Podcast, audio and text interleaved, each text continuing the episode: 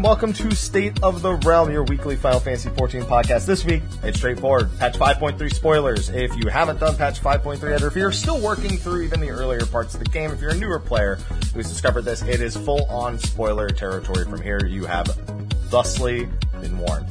So with that, let's get started. I'm one of your hosts, Mr. Happy. Of course, Sly. He's here every week also. You knew Hi. he was going to be Hi, here. I'm here. Hi. Hi, Sly. Yep. Hey, we got to get Hi. talking about this stuff, man. We got to do yeah, it. yeah. So get after it then. Let's Yeah, go. which means we need number three. Have this. Good day. I am your uh, your law boy for the evening, and I am here uh, basically solely and specifically to explain what the hell is up with Elidibus. All right. Can I can I get that on your resume? Can you put that on your resume? It's already there. It's been there for uh, what seven, 72 Seven- hours? Okay. Just 72? No. 72? No, You it's can been go all the way back to 2.1 if you want. That's okay. Yeah, that's what I was going to say. I was going to say like 2.1, 2.2. Yeah. That would be a lie. I, in, in 2.1, 2.2, it said, um, uh, it was like the first dot on my resume and it was like, pretty sure I know what's up with Elidibus. And that was a lie. Okay. At least you're honest. Yeah. Yeah. So I'm, I'm sorry about that. All the, all those gigs, all those sweet gigs that I got specifically for that skill and that knowledge. Um, uh, no, I'm not sorry. I'm not sorry. Okay. Get wrecked. All right. Well, before we get into that, we have to do our usual sponsor readouts, shout outs, all that stuff. Steel Series, thank you for sponsoring the show as you have been. There's free giveaways in the description of every YouTube video. We've had lots of winners over the years, and uh, go enter because it's free stuff and it supports the sponsor and it lets them know that you're hanging, you're watching, and you're uh, you know you're supporting. So always good stuff. Thanks, Steel Series. Of course, we have our Pages of Darkness now. I'm to do the extended shout out later, but we have names that are missing on that list. I have confirmed that it's not reading from the document. It just, the document is updated, but it's not updating the names for some reason. I have no idea why. So we'll do an extended shout out a little bit later to cover some other names that have been added to that list. But uh, we'll be doing that later. Their names are scrolling in the top right. Thank you to them as well. Okay. We have, I have no idea where to start. I don't know if May- you want to get the I easy make a stuff out of the recommendation? way or Yeah. okay. I think I think so. Look, we we can easily spend an hour talking about just like circling around MSQ stuff. So I think it would be smart to ease our way in by talking about um Yorha. Um mostly so that I can just like get get all the salt out of the way and give everyone in the YouTube comments the opportunity to just like get me blasted on that God. that that that Yoko Taro stan, and um, we can just get that out of the way and move on.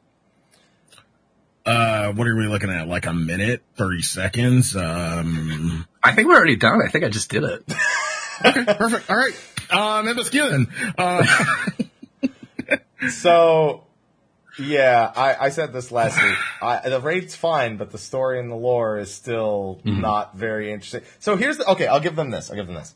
They've created room to do something, one thing interesting, room for one singular aspect to potentially be Oh. interesting in the third one. Please. And that is that the robots are trying to create souls.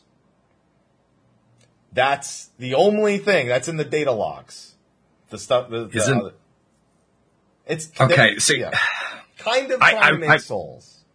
I, I really hate it and, and, and it really frustrates me when people are talking about this, this collab and start, um, conflating the, the, the canon. Like, we know that Yoko Taro said, like, he's treating this as a sequel to Nier Automata. It doesn't work backwards. It doesn't mean that everything that happened in Nier Automata is canon to 14. That said, isn't the whole point of Nier Automata that the robots already have souls?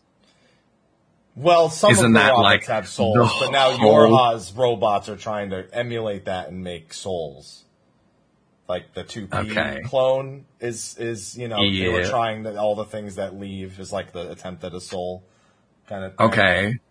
So they're like anima weapons. Well, they're trying to do it not synthetically. They're trying to literally create a, a brand new. st- They're trying. I don't know how to describe it, but they're not. They're trying to do it in a way that doesn't emulate the anima weapon. Hmm. Yeah. That's interesting. So Okay. I think, yeah, I think that's giving him a lot of credit. Look, um, I, I, I feel I feel a little bit guilty because when 2P betrayed us, I very sarcastically announced, "Oh my god, the ones in white are the bad guys, and the ones in black are the good guys. How subversive! How clever!" And then someone pointed out to me, "Yo, Ethos, that's like the whole premise for Shadowbringers, dog." And I was like, "Touche." Yeah, I was like, Um, no, that's the Yoko Taroism instantly. As soon as that happened, I was like, Yeah. it is. Yeah, and and honestly, like that that works for me. Um, okay, all right. I'm I, I'm gonna get this out of out of the way. Um, my major complaint, uh, uh, of course, like the the raids are great, the fights are great, the music absolutely fucking slaps. Like it's so so good. I love it. Um, just oh, it's so it's awesome. Um, that said, ever since Realm Reborn, the 24 man raid series has always been one of the major vehicles for world building, um, and for lore and for setting up, uh, the wider world, tying in with old content, laying the stones for, for new content, stuff to come. The 24 man has, has always, always, always been that. And now for a whole expansion, it feels like we just don't, we don't get that from from from Shadowbringers. Now, Nope. to be to be fair, we are getting that in a major way from Bozja, and we're getting that in a major way from Werlyt. And I'm stoked with both of those, and we will talk about both of those real soon. So I think that we are we're given we're given compensation um, for that, but it's just like coming in based on the expectations that we've had on on all the other 20 formats. It's a little bit frustrating. Chat It's a little bit band. frustrating. Chat your band. He said to be fair. To- yeah. To, Yeah. 9S fair, You're all bad. Um, That's it. yeah. So so that's where I'm coming from. Um, I I enjoy it. I think I think like as raids. I'm sure you guys covered all this last week. Like Yeah. the, the the fights are fun. The the hallway that you go down with those ads like shooting the lasers at you and doing the the bullet hell thing. Like that was uh, honestly like one of the highlights. Like mechanically one of the highlights of Shadowbringers for me. And I was like, hell yeah, this is awesome. Give me more of this. Um, but uh, yeah, the story and lore is is where it is, and there's not really much to to spoil. Hey, with that whole Souls thing, maybe if Beck Luke gets involved, I mean, she's got plenty of time on their hands now. Like, there's like just kind of whatever. They're like, all right, I guess I'll go Mm-hmm. home to, you know, what else am I going to do? Maybe, maybe they loop Mm-hmm. in and we get some, some more interesting soul talk, but I don't think that's going to happen. I don't, I'm not optimistic about that. My favorite thing about this is when I've heard people say, oh, the 24 mans don't usually have that much implication. And I'm like, Excuse me. Have you have you seen Ivalice? have you played Um. Shadowbringers? Yeah. Have you done any of them? No. I've had a, quite a few people say that, that like, oh, I mean, I find the lore a lot more interesting, or like the story a lot more interesting in this one, and I'm like, hmm, okay. For what? Okay. Huh, All right. What were you about All to say? Well, Sly? you know. What were you about to say, Sly? Oh no, no. I'm just saying, like that just seems awful. um, Could have ended the conversation there. yeah. okay. Okay, we got Yorha out of the way. One more try. Maybe two. Maybe they do like those two in between quests again, because the cliffhanger they left on was really shitty. Yeah. Not even a fucking cliffhanger. What are you talking about? It was just a quest, and then Yeah. that's Just it. like petered out. I was like, what? Yeah. Wait, where's the objective marker? where's the yeah, yeah Yeah. Where's the other quests? And No, that's it. that's it. Okay. We got to play fake detective, and then she left. And took 9S with her. That's Yeah. it. So Yorha, third third tries the charm. That's it. That's that's all we got on that story lore wise. Um, so you mentioned some of the other ones. Obviously, we can't talk about Bozja yet. We'll, we'll have to do similar to what we did with with uh, 5.25. We'll probably we could probably have a whole show about just what's developing there lore wise and everything. Oh yeah, definitely. yeah. Yeah. Um, so instead, let's go to the other side and go to Werlyt, another one that's probably going to be a little quicker to talk about. This was this was really good. They they they did a lot in very little time with Werlyt. Shockingly. Yeah. I was satisfied. Would you say very little time? Because I feel like they had this up their sleeve for a while. Well, I mean, they got a lot told in the amount of time it took to complete the Werlyt side Yeah. quest. Oh, okay. And it never felt Yeah, like it dragged very out or unnecessary or anything. Yeah, it's very dense. Yes, yes.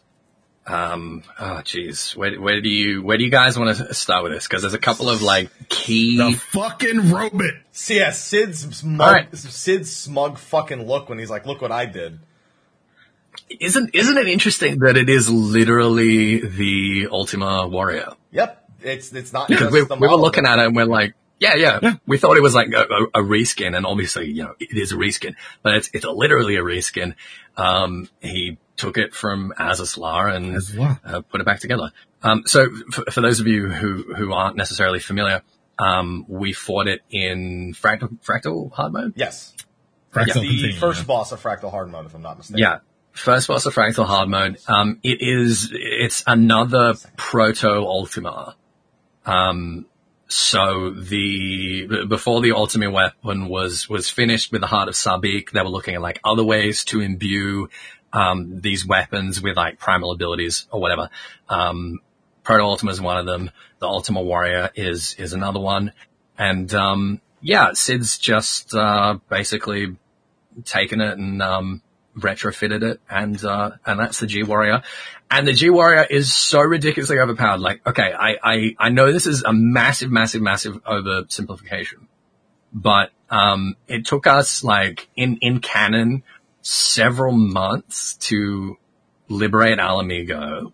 Um, and this is after like years and years and years and years of build up to meet the perfect conditions for that to happen, right? And, um, with this thing, we just drift into Turncliffe and just like in 20 minutes, we've just like kicked the Guardians out. Job done onto the next town. This thing, this thing's gotta go. The, the next weapon has got to just like wipe the floor with G Warrior, I think. You've just described at least 12 super robot I knew lines. he was gonna fucking say exactly. Yeah. that. Um, yeah, I mean, you're, you're like the robot waifu expert, Sly. So what's your, um, what's your critical analysis of the, of the G Warrior?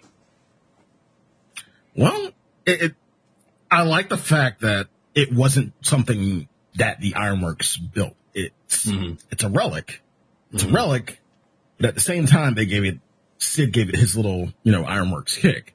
Mm. So it's, it's, it's not a super, it's not a real, it's a hybrid. And I love that. I mm-hmm. fucking love that. It also means it can't be replicated. So when it is Nope. like taken out of action, then, then, then that's it. It's not a Chekhov's gun that Sid can replicate. But I am waiting on the moment in, I guess, another patch when we tap into its hidden potential. Because I believe that there's something hidden Oh, he's already the said there's, there's more potential. He said, no, we're going to keep upgrading mm-hmm. this shit. Are you, are you kidding me? We're not mm-hmm. done. No, it's not, not just the Sid part, but it's just whatever potential it had while it mm-hmm. was in, like, in Azys Lla. Like, that. That's just gonna manifest itself and it's just gonna turn into like Tengen Toppa Gurren Lagann or something like that. It's still going to lose though. Yeah, I'm not he's gotta lose convinced. it before he I- that thing is going to be in another. That's going to be like the gob tank of A2 for for one of the fights at some point. Uh. no doubt about that. There's well, it's going to be like you need to like be in its shield to like survive attacks, or like you need to be in Yeah. its buff. It's like buff barrier to like you know it's Yeah. it's, uh, yeah to do stuff like that. Well, no well, then there's got to be then there's got to be some other reason why it doesn't it doesn't work on the next weapon. What if, what if there's an oversoul within G Warrior that we can survive? But that's redundant because the point of Oversoul is to give it the like Automa- it's it- it- automation. is- well, yeah, it's automation, but it's it's to give uh, it's to make up for like the abilities of the pilot to give it the powers of like these you know legendary warriors. And we're the fucking warrior of light.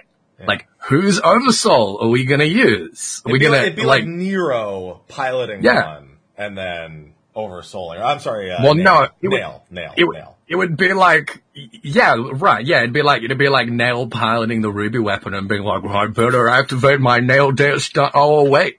Oh, wait. Never That's mind. me. It's me. it's me, baby. So, I mean, we're hot shit, but we are hot shit. to be- Thanks for noticing. we're hot shit, but there has to be something, something within Azys Lla that, you know, I, I don't know. I, Hmm. I think we just, I, I'd like to think remember that that thing could absorb, just like the weapons we're dealing with, it absorbed combat data when we fought it as the second Yeah. boss. It used Warring Triad Yes. combat data. Yes, it did. Um, Mm-hmm. yeah, it did. So then, Which yes, is- I did correct myself and say it was the second boss because the first boss was the USB stick. Right. Yeah. Yeah, I'd forgotten. Yeah. Oh, how could, how could you forget that one?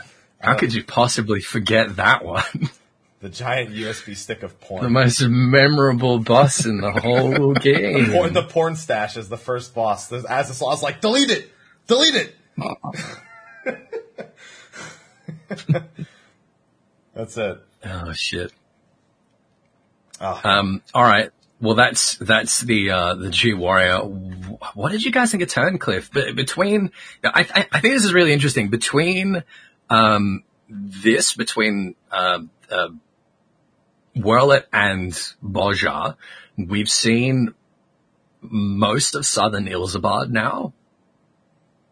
Um, and we were being told, you know, before Shadowbring was like, oh yeah, you guys are going to be moving into, into Ilsabard. You're going to be moving towards Garlemald. And then of course, when we found out we were going to Norvrandt, we were like, why would you lie to us about that?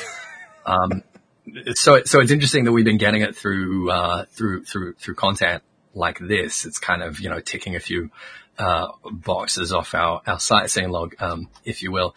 What, uh, what, what did you guys think? Did you guys like, uh, explore it a bit, talk to the NPCs and stuff? oh, I certainly talked to an NPC. I talked to all Oh, of them, and one of them I love in particular. Although it's it's one of our best boys. It's not one of the residents. Um, what's his face? Who's got the the thing with Gaius? The uh, the Volin. Yeah. Yeah. Yeah. His his quote. Volin? Yeah, his quote where he says, uh, I feel like there was a much easier way to have beaten that thing. Maybe blast its head off with a cannon or something. Yeah, yeah, I, kn- I, I knew you would have liked that. Um, well, I guess let, let me see some facts about Werlyt. I guess. Um, I know he had like a, an approximate date for the invasion. Where is it? Yeah. Maybe not. Maybe not. I Where could have is it? that they said they just like say for the last however many years, blah blah blah. Oh, they mention. Um, I think you're talking about the wife, the wife's dialogue, who mentions the husband who died. I think it is. Yes, that might be it. I think she's like, my husband it? died fighting however many years ago, blah blah blah. Yeah. Yeah, this guy used to call myself a doctor. Epidemic came 10 years ago. That's the epidemic. Yeah. Mm hmm That's that. Chat seems to be remembering 20 years being in one of the dialogue options. Now, I thought I had recorded all the dialogue options. Um, we know most of the townsfolk are either Hyur natives or Au Ra, who basically migrated. Yeah. Um, yeah, this guy talks about an invasion. He doesn't seem to be giving us a, a specific year. It might be there might be another dialogue because it might have been around the because Chet's mentioning it might have been around the time Ala Mhigo was annexed. It was, well, it was definitely before that. Um, so like tw- 20 years is the absolute most recent it can be. Um, Al- Ala Mhigo was a- about 20 years ago. Yeah, uh, depending who you ask. Um, but, uh, yeah, I mean, I, I really want, like, this to be a zone now. I really want an excuse to spend more time in Turncliffe. It just looks so different to any of the other cities that we've been to. Um, with that real, like, Mediterranean aesthetic and, uh, I don't know, I want, I want a zone here. yeah. A few other fun notes. They said that they, where they where the town is built actually sucks because they're, they're right next to the water, but they can't do anything. They can't do anything it. with it. Yeah, Yeah. They're just like, all right, well, that's Hmm. down there. We're up here, and uh, Yeah. Yeah, we kind. This place kind of sucks, guys. They love Yeah, it. if, if any, if anyone's wondering, it's it's named Turncliff because it's a cliff on which terns nest. Um, terns are like uh, they're gulls, basically. They're related to seagulls. yeah. Um, and you can see a little bit of iconography around, um, based presumably on the turns as well as, uh, some kind of fish, some kind of jumping fish. I don't know. But, I hope um, these birds look yeah. as good as the Realm Reborn birds we've been seeing since we got flying. Oh, I'm at least as good. Are you kidding me? Did you? Yo, fun fact Um, about those birds: they have as many polygons as a player model. Truly. No, I'm just making the joke because it's literally it's literally the opposite of the pots from oh. 1.0. Uh, could you imagine it? Could you, like, how mad would you be if we got up there and it actually was like the, the parts in 1.0 and it had like 10 billion polygons? I'd be impressed that the game runs Um, so smoothly with that. Actually, no, I think I'd be kind of impressed too. Um, all right, I, want to talk about um, Vordelin, so I'm just going to steer us over to there. Um, we have not had a MSQ Duskwight character, period. right. Um, in 1.0, Urianger and uh, Estinian both used Duskwight models, um, but they were never like canonically Duskwight. Um, we had, you know, a Duskwight antagonist in the Lancer quest line. In ARR, we've had some Duskwight assassins in the, the Heavensborn Astro quests. Um, Travashe may have been a Duskwight model. I'm not, I'm not sure about that one. Um, but when I saw Vordelin, oh, I see some, I see some Yeah, Maccas she- there. She, just came back with Hell yeah, my not, dude. not yeah. I don't, Yeah, I, you know, smash I never, it, dog. I never eat fast food unless she is eating fast food. Fling us some chips, bro. I don't believe you for a Excuse second. me, but You're these are shit. French fries. Uh, French fries. Uh, okay. Um, oh, we call we call it Macca's, by the way. That's trademarked in in Australia.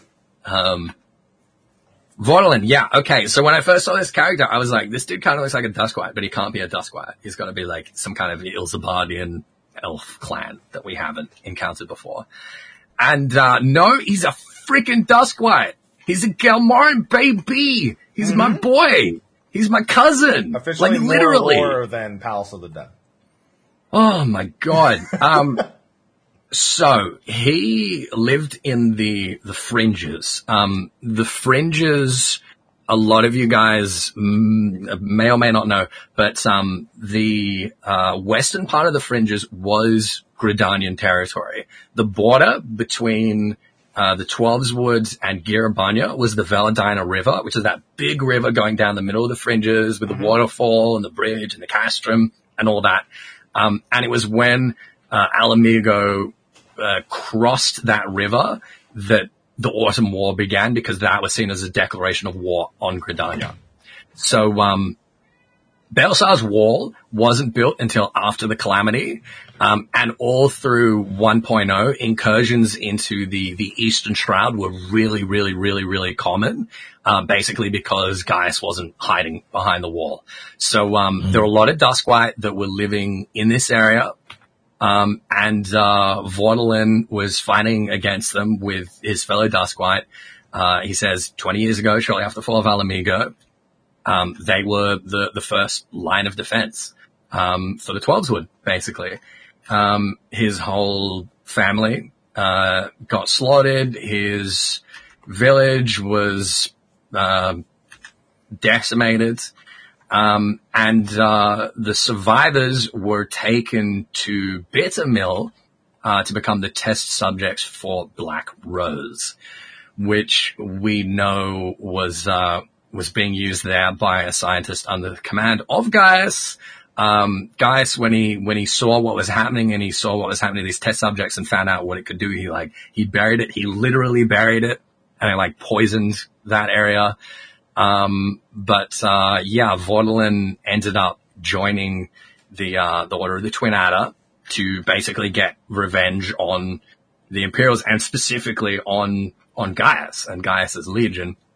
Um, and he joined us in Operation Archon. He came into the Praetorium behind us and came across, uh, Gaius, who was, um, you know, limping his way out on the verge of death and was about to kill him.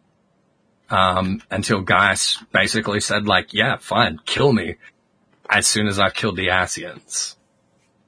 Yep. Um, and basically pleaded his case and Vordelin was like, all right, let's do it. Yeah. And now the agreement Um, is as soon as Gaius does what he set out to do, his life is uh, in, you know, Vortimon's hands. Yep. Yeah. Yep. Um, and it's going to be really interesting to see where that leads. Especially with the That's MSQ when we get to that, because I think our boy Gaius is definitely coming back into the MSQ when all's said and done. Yeah. Um, so that was, we'll, we'll come to the other really interesting character in a moment, but I, I just remembered something else that's, that's really, really, really important here.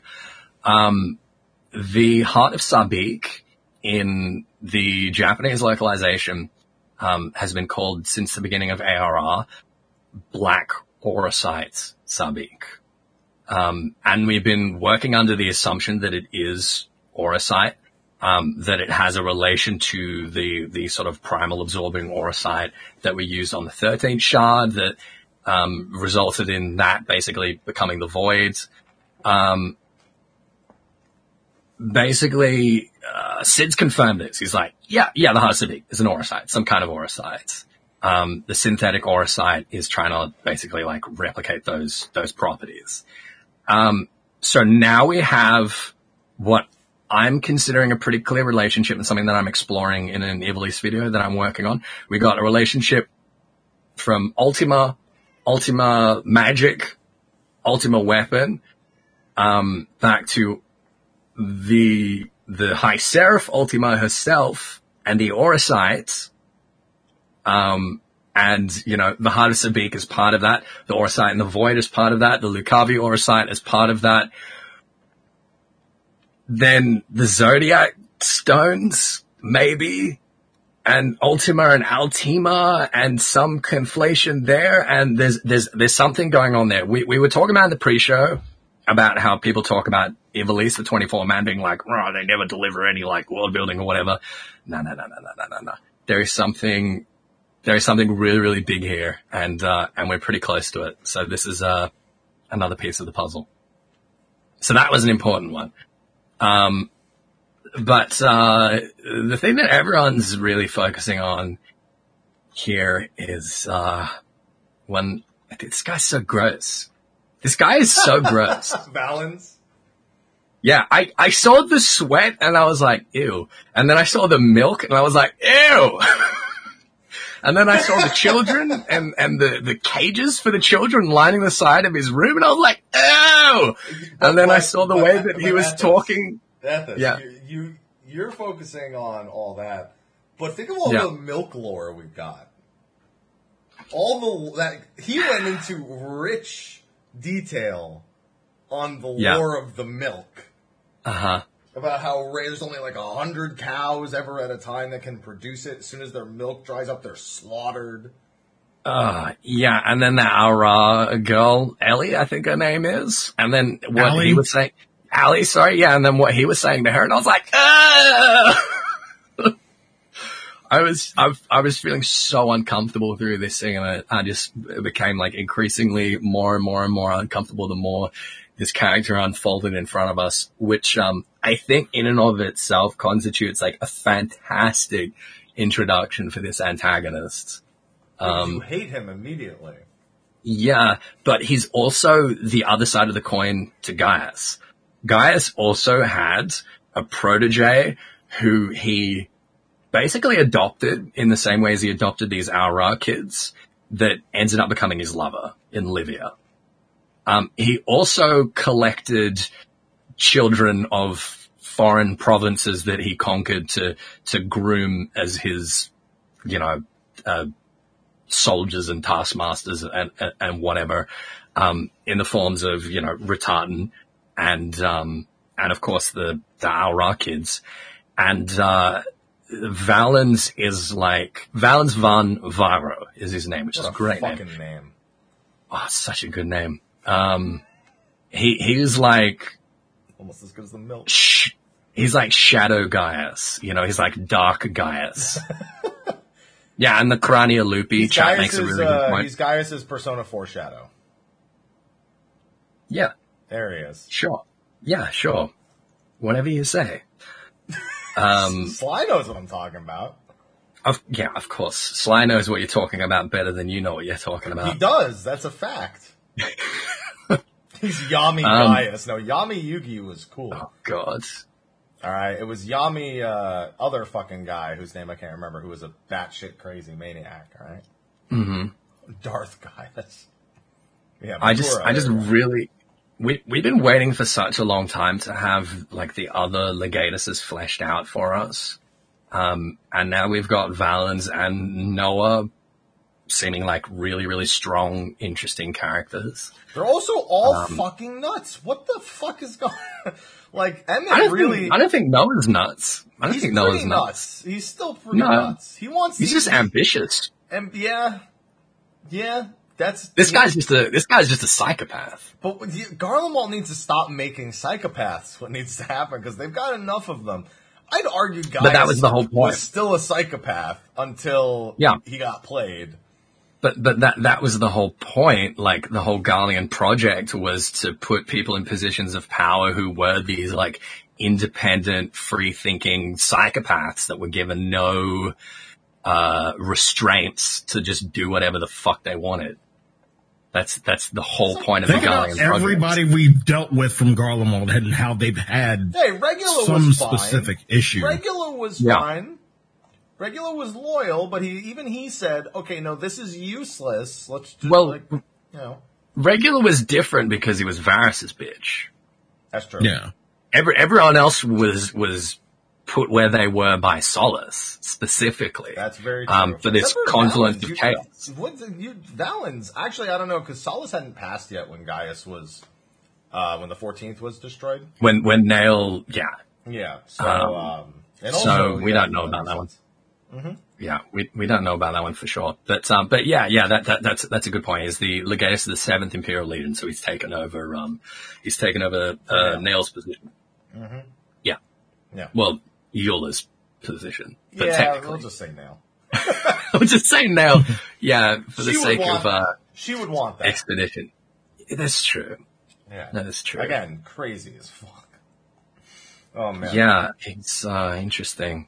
Yeah. Regula's dead. Now we killed him twice, as far as I'm concerned. We're going to lay the perfect trap for Valens. What we've got to do is we got to go out to the the uh, Werlyt dairies and just kidnap like every one of these cows. Oh, I thought you were gonna say like poison the milk or something. Poison, poison the milk. That'd work. Yeah, that's pretty You pretty just good. have to find. You that's just have to good. make sure like he claims a cow for his own, and then just you know feed it. Uh, just I don't know what's what's a what's a plant? What's a deadly plant? Eucalyptus. We'll back to Nightshade, eucalyptus. That'll do it. No. It'd have to be a lot of eucalyptus. Yeah. Um, So my prediction is, um, and uh, I just want to like put my money on the table here because you know this is guaranteed to like pay out in spades for me, no doubt. The the the final um, weapon of this series is going to be a giant cow.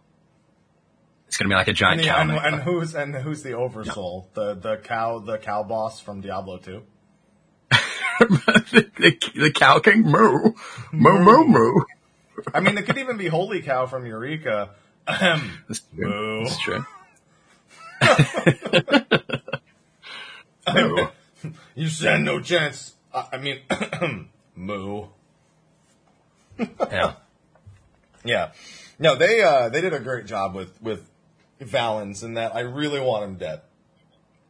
Mm-hmm. Like ASAP. Mm-hmm. Um now up to with Nael we had someone who was very reminiscent of Sephiroth. That was kind of it's kind of again going to all the legions. We always end up bringing this back up. They always have characters reminiscent of the game, but I wonder if that even if that ends up mm. holding true with Valens because he's crazy, but I don't know if he's like Hojo crazy or you know, it's, it's kind of hard to tell if they're if they're even looking at that kind of mentality with them because we see relations with the other legions, even if they don't directly belong to the game. Like Gabranth not being the twelfth legion, he's the fourth. Who? Noah? Noah. Noah's, Noah's the fourth. Yeah, yeah, yeah. But we had Varis for the twelfth, initially, and Yeah. he's looking to go the line of Vane, Vane Solidor with Yeah. everything that's going on right now. Hmm. So I'm curious to see if they uh, if they they hold any of that true in any way.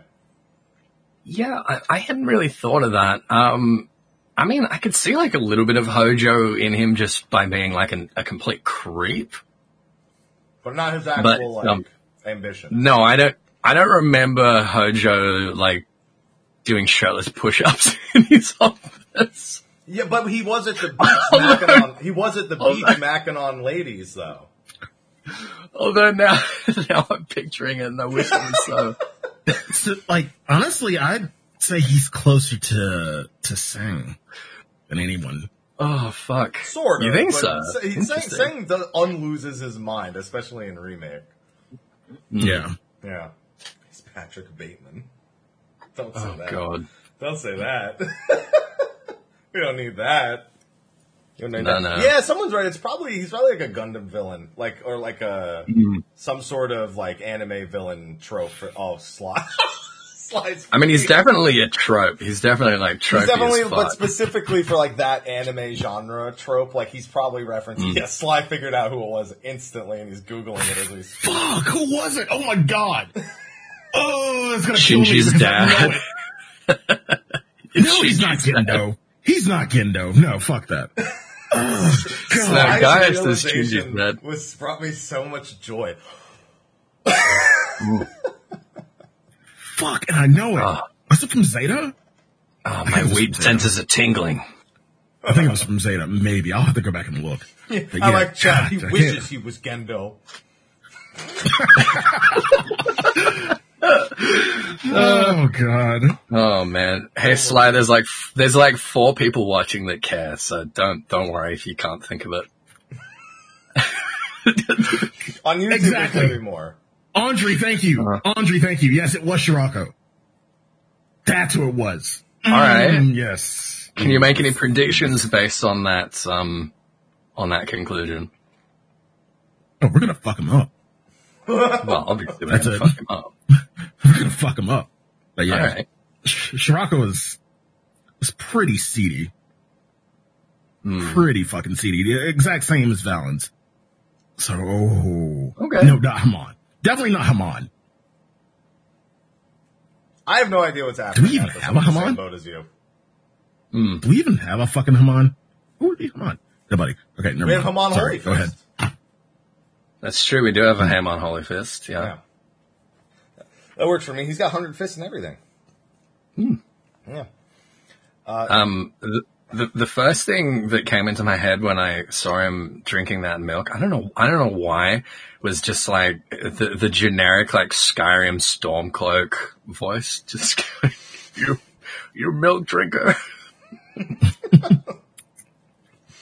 Don't worry, I'll revoice that Hmm. scene with Kermit the Frog. well, revoice it. Doesn't have voice acting in the first place. I could imagine Valen sounding like Kermit. It's like one of those things where they don't speak and they're super like scary, and then they go like, he'd be like, Hmm. "Hey, how you doing?"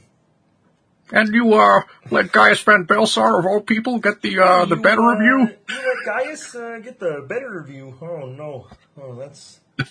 I'm gonna have to punish you for that. That's that's not gonna fly. yeah, not to mention he sent someone into his beating room. He said he's just like, just go wait for me. Yeah, right. He's a, it was what did what did he say? It wasn't his beating punishment room. it was like I his think. The punishment. punishment chamber. Yeah. Yeah, go wait for me in my my sex dungeon. You naughty boy. You naughty little boy. It's not easy being Garlean. There we go. Holy fuck. yeah, dude, this okay. I don't know that I even want to see more of him because I think I've seen too much as it is. Yeah. That's it's it's it's a rough spot to be in. Oh, but we gotta kick his ass. I'm hoping I hope a Gaius versus Valens one v one happens at some point with uh Borderlane watching, just being like, as soon as he wins, as soon as he wins. Yeah. Yeah. Guy's just like beating him with a cat of nine tails. You like that?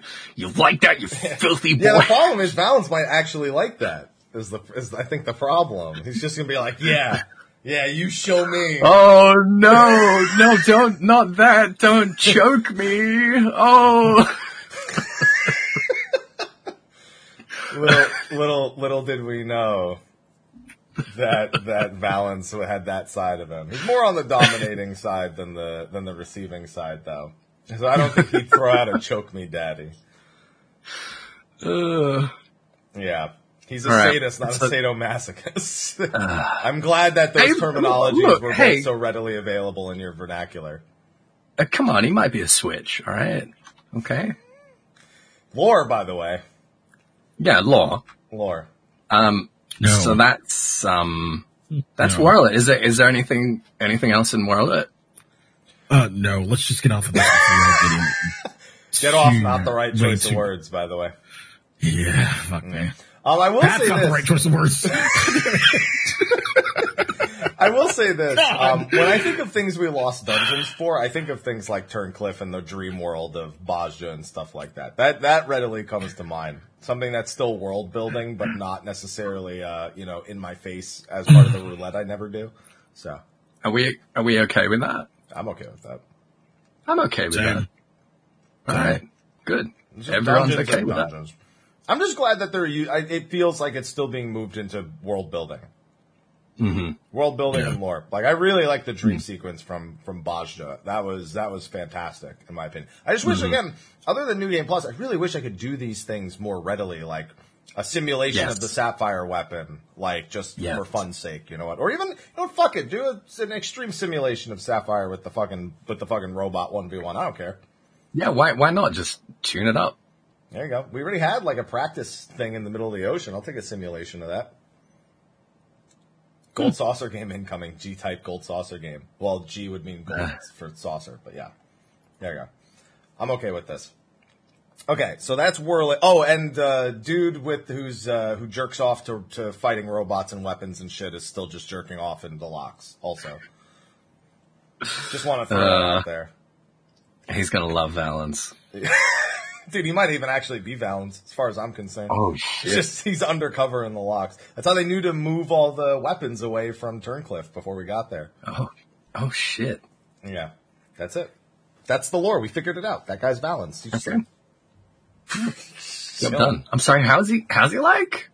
he just sits there, just like Just like he's just tweaking the whole time. You're making like gang signs or something? no, no, no. Like he's like huddled over, just like he's, he's You like, can- he's yeah, like the he- Shamblers. Yeah. He he he um he couldn't help making the Garlean gang signs. He just gave himself away. Yeah, and where's Nero? And when's Nero show up and like, I made a better one, Cid? And we're like, how is that even fucking possible, Nero? How did you yeah. Where is Nero? He's maybe he's still following Alpha and Omega. Hmm. that's that's the next thing. He's like Edda. You know when we see Edda in the cities randomly, like as a flash, you see Nero mm-hmm. just kicking around just corners hiding and shit. behind a bush. Yeah. Yeah, just from a bush. Near, it's fine. All right, so that covers Sorrow of Werlyt. That covers mm-hmm. Near, I guess. I'm not gonna Yeah. lie, I don't have much to say about dwarves. I haven't done them yet. I haven't started him yet either. Sly, have you What the fuck is wrong with you? You're a crafty boy. All right, what you go for us? What the fuck is wrong with you? Do your goddamn dwarf dailies. Yeah, all Do you right. know what he Making said alcohol. last week? Do you know what he fucking We're making said last alcohol. week? No. We're What building did a you say last tank. week? What did he say Do last your goddamn dwarf dailies. He said, he said something along the lines of like, when you're thinking about spending that special night with your ladies, no, fuck Mm-hmm. that hoe, lolly hoe, do your dwarf dailies.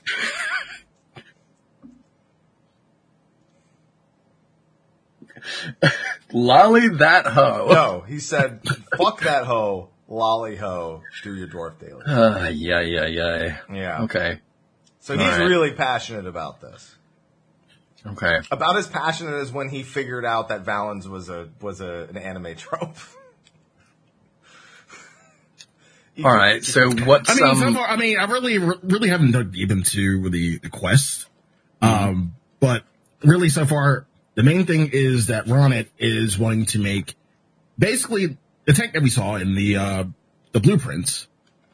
It's not really, it is for defense. It's to ward off sin eaters while transporting goods.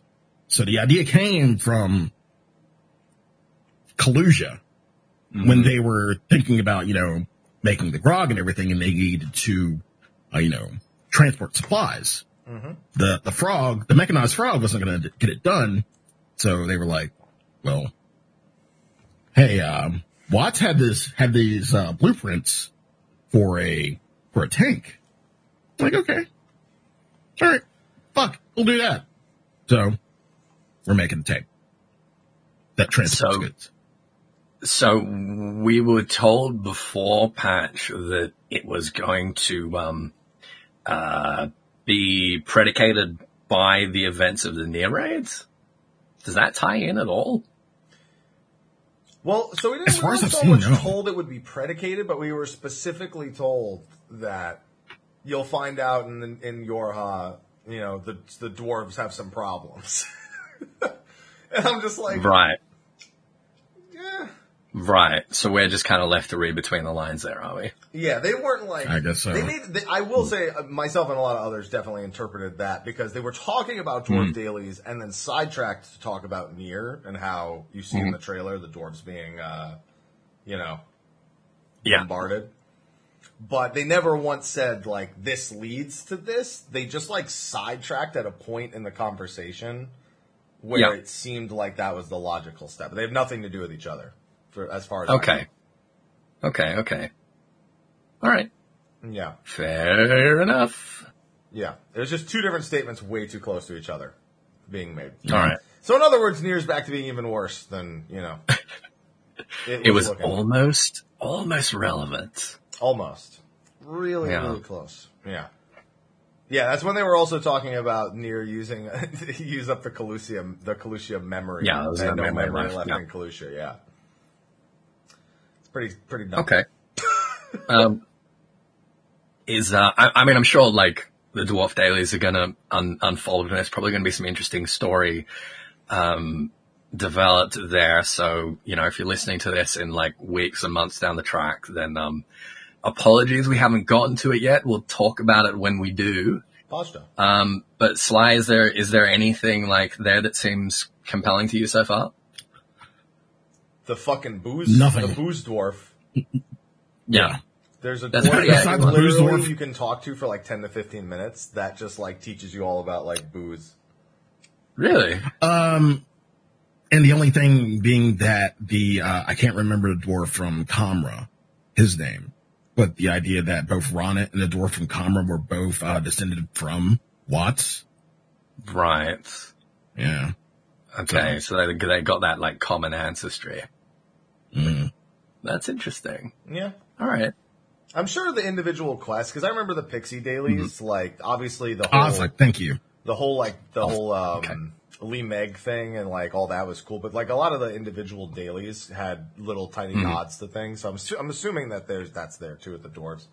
The Keekerns didn't have that so much, other than just certain where certain things were located. But I need the Uh, we, Allied got a, Peace Tribe quests, so we got a good bit of um, uh, good bit of Ronkan law from the kick on. well, no, I mean Well, specifically from the daily, like the actual objective Right. of the daily quest. Mm-hmm. Yeah, like okay, we were basically told we need this for this, we need this for this, bring it back. Whereas with the Pixies, we we picked up on a few more things. I felt, and we also Yeah, I the dude that just stands in the fucking thing creeping on Pixies in the fucking frocks. the the tall Fua. yeah, Yeah, he's pretty great. yeah. Okay. Well, um, if if not beforehand, we'll definitely be coming back to these in uh, AL won't we? oh yeah. guess, eh? Don't worry, I can't wait to lose. I can't wait to lose. All right. Well, um, I, I think that gets all of the like um peripheral stuff out of the way, doesn't it? Unless you want to talk Yeah, about the Fox Commander real quick. He's an it awesome on the show. show a little bit. Yeah. It's an Oh. auspice, and they're what did you say? They're they're boards. They're Um, bored, yeah. They're like at they're the Rising bored. Temple. Every time we go to Yeah. tell a story, it's like, oh, I've heard that one a million times before, and it's like, I need something. So more exciting. now, so now they're gonna retell different stories about how we whipped Shiva and like retell it over and over and over and over again. So that's an interesting note in chat. They said the Foth man shows up in the Dwarf dailies, so he's going to be part of the Allied Beast Tribe quest, no doubt. Oh snap! What if he's the Okay. What if he's the first equivalent of what's his fucking face back on the source, the the Miqo'te? Oh yeah, the bounty hunter that's trying to like Neuralink. yeah. Oh, I'm ready for it. I'm so fucking Okay. ready for it. Yeah. All right. All right. All right. All right. Okay. All right. See, lore. I can. Uh, I can party with that. Yeah, and, and for the Fox Commander, that that's it. Rowena and everyone around says he they, they, they, they liken him to Amaric slightly, and then they and then they call him Commander, and he's fucking pissed. He's like, "Please stop, please. I don't. I'm just a. I'm just. I, I've survived hundreds of years, and I don't deserve this." Amaric, what did they do to you? it's so funny. Oh man. Ay, ay, ay. So yeah, there's that little bit too. But uh, other than that, the fights obviously there's nothing fancy to say about the actual Unreal content for lore. Just went to the they went to the Wandering Minstrel School of please tell me stuff. Not much else to say about that. But Yep. there is a lot to say about is the last thing. The thing people have been waiting for the most. I love. I love how you say the, The last meat. thing, and this is going to be like an hour and a half. The meat. Ooh. And also the potatoes. It's the meat, the potatoes, the plate, Yeah. everything. The the whole the whole dang the, restaurant. the baby. table, the candle, the bread, the endless bread, Oh. the laha Yeah, bread. there was there was a, there was a bit of bread. Oh yeah, there was literally. That's why I brought it up. hmm Um. Okay. How how do we how do we want to do this? Do you do you want to give us like a point by point synopsis and then dive into the deep bits because I mean, got a lot honestly, we say. have to. Honestly, we kind of have to start with the bread. Yeah. Okay. Well, I, I, I've got a lot to say, particularly about Elidibus and Azem, and I don't know when like the appropriate time to do that would be. So maybe we should just like go over Probably in the everything instance, briefly first, it's and then come the, back to it. The activities immediately following the instance would probably be the appropriate time. Yeah. Yeah. Okay. Yeah. All right. Okay. So we start kind of nothing, nothing that abnormal or uh, you know urgent. Kind of starting off. We uh, listen. Let me, let me get into it. Um, I know where you're going with that, but just one second. No, that's fine. I'm just Yeah. gonna sit It starts off and- at the very beginning with it just being like, "Yeah, we still don't know what the fuck he's on about." Like, 'cause we got to figure it out. But you know, but there's Tataru wanting to make bread, and I guess bring it across to have us bring it across dimensions because that's a normal thing to do. Um, thankfully, it is in this case. And uh, it's Archon loaf, and apparently it's absolutely disgusting, but nostalgic because it's maximum in in nutrition. Nutrients. Yeah, it's all about it's not, nutrients. it's it's not supposed to be disgusting. It's just not good. It's made of Like- fish parts and vegetables, and it's Yeah, bread. like it.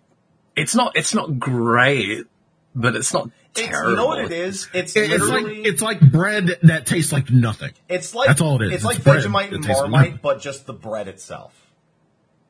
Yeah. Okay. Yeah. That's it. It did kind of remind me of lutefisk and like a lot of standard uh, Norwegian fare, which gave me a bit of a chuckle as we were doing this. Uh, Yeah. I could imagine uh, Scandinavians eating fish bread. I, I found it hilarious that the one thing Tataru can do really well is make disgusting bread.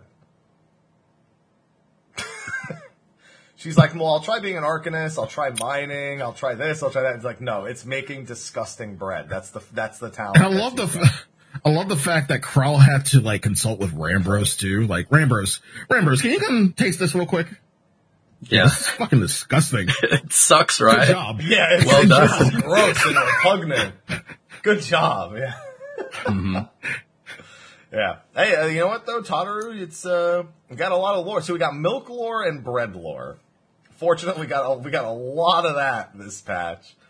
Um, and then on on the first, we end up trying to uh, we end up mostly just trying to teach a few kids how to be warriors of light slash darkness, while also dealing with the fact that the the scions are starting to really feel the effects of being on the first for as long as they have. They're they're fainting, lightheaded, depending on when they actually arrived. It looks like the people who arrived first were showing actual fainting, and the people who arrived later, like Alice, they were just getting like headaches or you know lightheaded, in a sense. And that completely is irrelevant by the end of the patch. It just puts a little bit of urgency at the start of the patch to let you know, no, we really need to get them back. Like we're, we're out of time with this one. Um, but the probably the the biggest talking point that people have felt okay talking about, even with avoiding spoilers, is probably what happens all around there, and that they they spend an awful lot of effort talking about the art of uh, the apothecaries, the potion maker, the people who fix fix all Apothecary. stuff. Yeah, the apothecary. Apothecary. theory. Yeah. It's an interesting little tidbit. You got anything about apothecaries for us at this? I mean, not not really. Like people looking at it and they're thinking like, oh yeah, okay, like alchemist, uh, sorry, chemist, apothecary confirmed. Um, Come on, we we know that um, in Meracydia there there's like a, a, a martial discipline of of uh, witch doctor, uh, which uses like potions and al- alchemical reagents and stuff like that. Um, we know that uh, Thavnair they import um, a lot of stuff from from Meracydia. They're actually the only um, foreign power that Meracydia trades with, um, and a lot of Thavnair's um, like uh, alchemical tradition uh, comes from that relationship. And there are like uh, disciplines similar to this in Thavner as well. So this is just like another one of of you know, this idea being out there of, of uh, a sort of uh, alchemy or chemistry based um, combat class, which is interesting.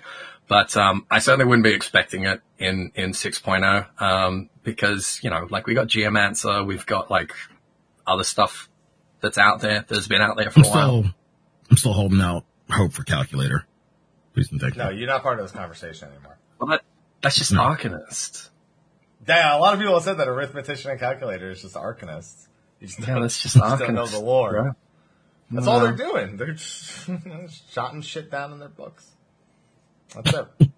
yeah. No, I, I, I see the point. I, I feel like it's just, they spent so much effort, like, talking Mm. about it. It just, it was, it was so much, like, ham, like, just, they could have made the point way quicker, but they didn't. Yeah, you're right. In the past, when we, when we talked about these little, and especially with like stuff like the rising and little nods, like, "Hey, what's your like? What color do you prefer, red or blue?" And all these things. Yeah, this this kind of feels a little heavy handed in terms of, "Hey, we might do this." Yeah. Yeah, I but was- we, we, we got a lot more than this on Geomancer. And, um, someone in chat makes the point, like, particularly in Heavensward, we also got a lot more than this on Time Mage. Like, a lot more than this. Well, we got it in. We got, we got like all of Hildebrand and all of Alexander was like time magic, time magic, time magic. And then in Shadowbringers again, it's like, hey, you know, time magic is a thing, right? No, just me. Okay.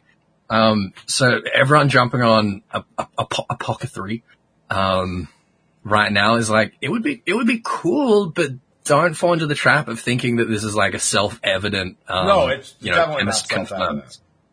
Yeah. It's just that this was heavy handed in the main scenario, where stuff like like Time Mage with Gigi and Alexander, uh, it was less like an like an art. Like Gigi was a big mystery. It came to Alexander, it was just like some primal magic that he like. It was it was. If anything, people are like, I guess that means summoners getting time magic. Like that's what some people went right to there because they're like, oh, we, we got Dreadworm trance. When did we get uh, you know uh, Colossus stance or whatever the fuck you want to call it? When do we get to summon Alexander? That's the next logical step. Except Alexander would not be happy No. if we did that. No, no, no. The next logical step is when do we summon four fucking Bahamut's? That is the next logical step. When is when You is know, Alec, yeah. Alexander was pretty chill with um G'raha Tia and the Crystal Tower, you know, that time magic. Mm-hmm. Yeah, I like how Um, we were talking about all that stuff in Heavensward. We kind of completely, we kind of completely skirted the whole, you know, Crystal Yeah, Tower and- thing with the Yeah. Yeah, yeah. And and someone made the point in chat just a little bit ago, which um which is absolutely the case. Gaia uses time magic as well. She does. Um, so Yeah. yeah. I mean, chemist would be pretty cool, but Uh, yeah. Well, we I do, we'll we are that due another healer. Yeah. Yeah, that's the thing. Now Uh, there's there's there's a bunch on the table, and it's about figuring out which one it's going to be. Well, any of those could be a healer. Like Yeah, any of those three could be a healer. Yeah. So that's uh that's that's going to be the mystery. Which one will it be? Because we're almost sure we're getting a healer, and the heavy-handed apothecary really puts it in the forefront. Thankfully, more so than some of the other jobs we'll talk about in the dungeon, which uh, is a whole different, whole different ball game altogether. Um, yeah. So after we go through a little bit of helping these, like show these kids, oh, it's like to be a warrior of light, warrior of darkness. Watch us fight. We're going to collect bat fangs. Um, th- we realize that like uh, G'raha's like, okay, this is what our results, like Beck, Luke, and I, like what we've actually accomplished at this point, and explains how it works. He says he's, you know, it should theoretically work. He's going to do a test of it, which he does a little bit later. Um, but that because of the urgency, they're like, is Y'shtola okay? they're just like, how's Y'shtola doing? Because we we've all been Yeah. fainting, and she's just alone, like way out there. Which was a great idea, by the way, as we all pointed out in 5.2. Such a great idea to leave her alone at the bottom of the ocean. She was fine. She big girl. Yeah, demonstrably fine. She big girl. She can handle Uh-huh. Big girl. it. She big girl. Chat did bring up that we we mi- we messed uh, we missed the uh, tower where we accidentally get called to the tower with Elidibus. Yeah, look, I'm gonna, I'm gonna come back to that. Don't worry about that. You, you've missed a few things here and we will be coming back. Yeah, it's it's not like we can really avoid it. Um, because when we Yeah. go when we when we when we go back to uh, the Anator, uh, she's passed out on the ground and just she just fainted apparently. It's nothing to do with anything else. But Elidibus is like, hmm, opportunity. Let's uh, let me ridicule you for the next six minutes while you play through every expansion you've played through thus far. And uh, there's mad exposition everywhere, so much so that keeping up with it all, even with the minor dialogues, is a little bit uh, a little bit chaotic. And then uh, he wanted to fight us himself in Ardbert's body. hmm He kidnapped her to make sure we'd comply too. But uh, that was that was a, a time going through all of uh, the game in like six minutes. This is this is your life.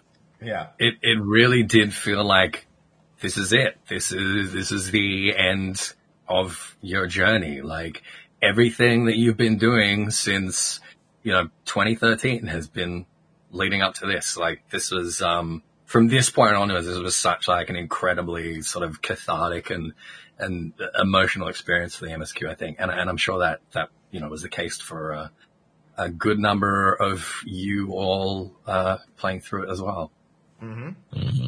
Yeah, and I, I tried to carefully pay attention to as many of the, the minor dialogue pieces. Even when you're like facing some of the scions and stuff, some of the things they say are. I mean, Elidibus is making them say it, but hmm. oh boy. Was there anything in particular that like stood out for you? I remember there being a couple of like little dialogues that some of the, the non-aggressive NPCs are saying about, but I can't remember the exact hmm. details of it because it's there's there was so much it was hard to process. Mm-hmm. yeah, yeah. Elbert does say sloppy. That's he sure does. He does. Yeah, loud and clear. They're like, just borrow that audio clip. Just grab that real quick. Um, the most Yeah, interesting see- thing is probably the Zenos illusion because Mm-hmm. he actually loses control of it. Yeah. which is uh, pretty foreboding, one might say.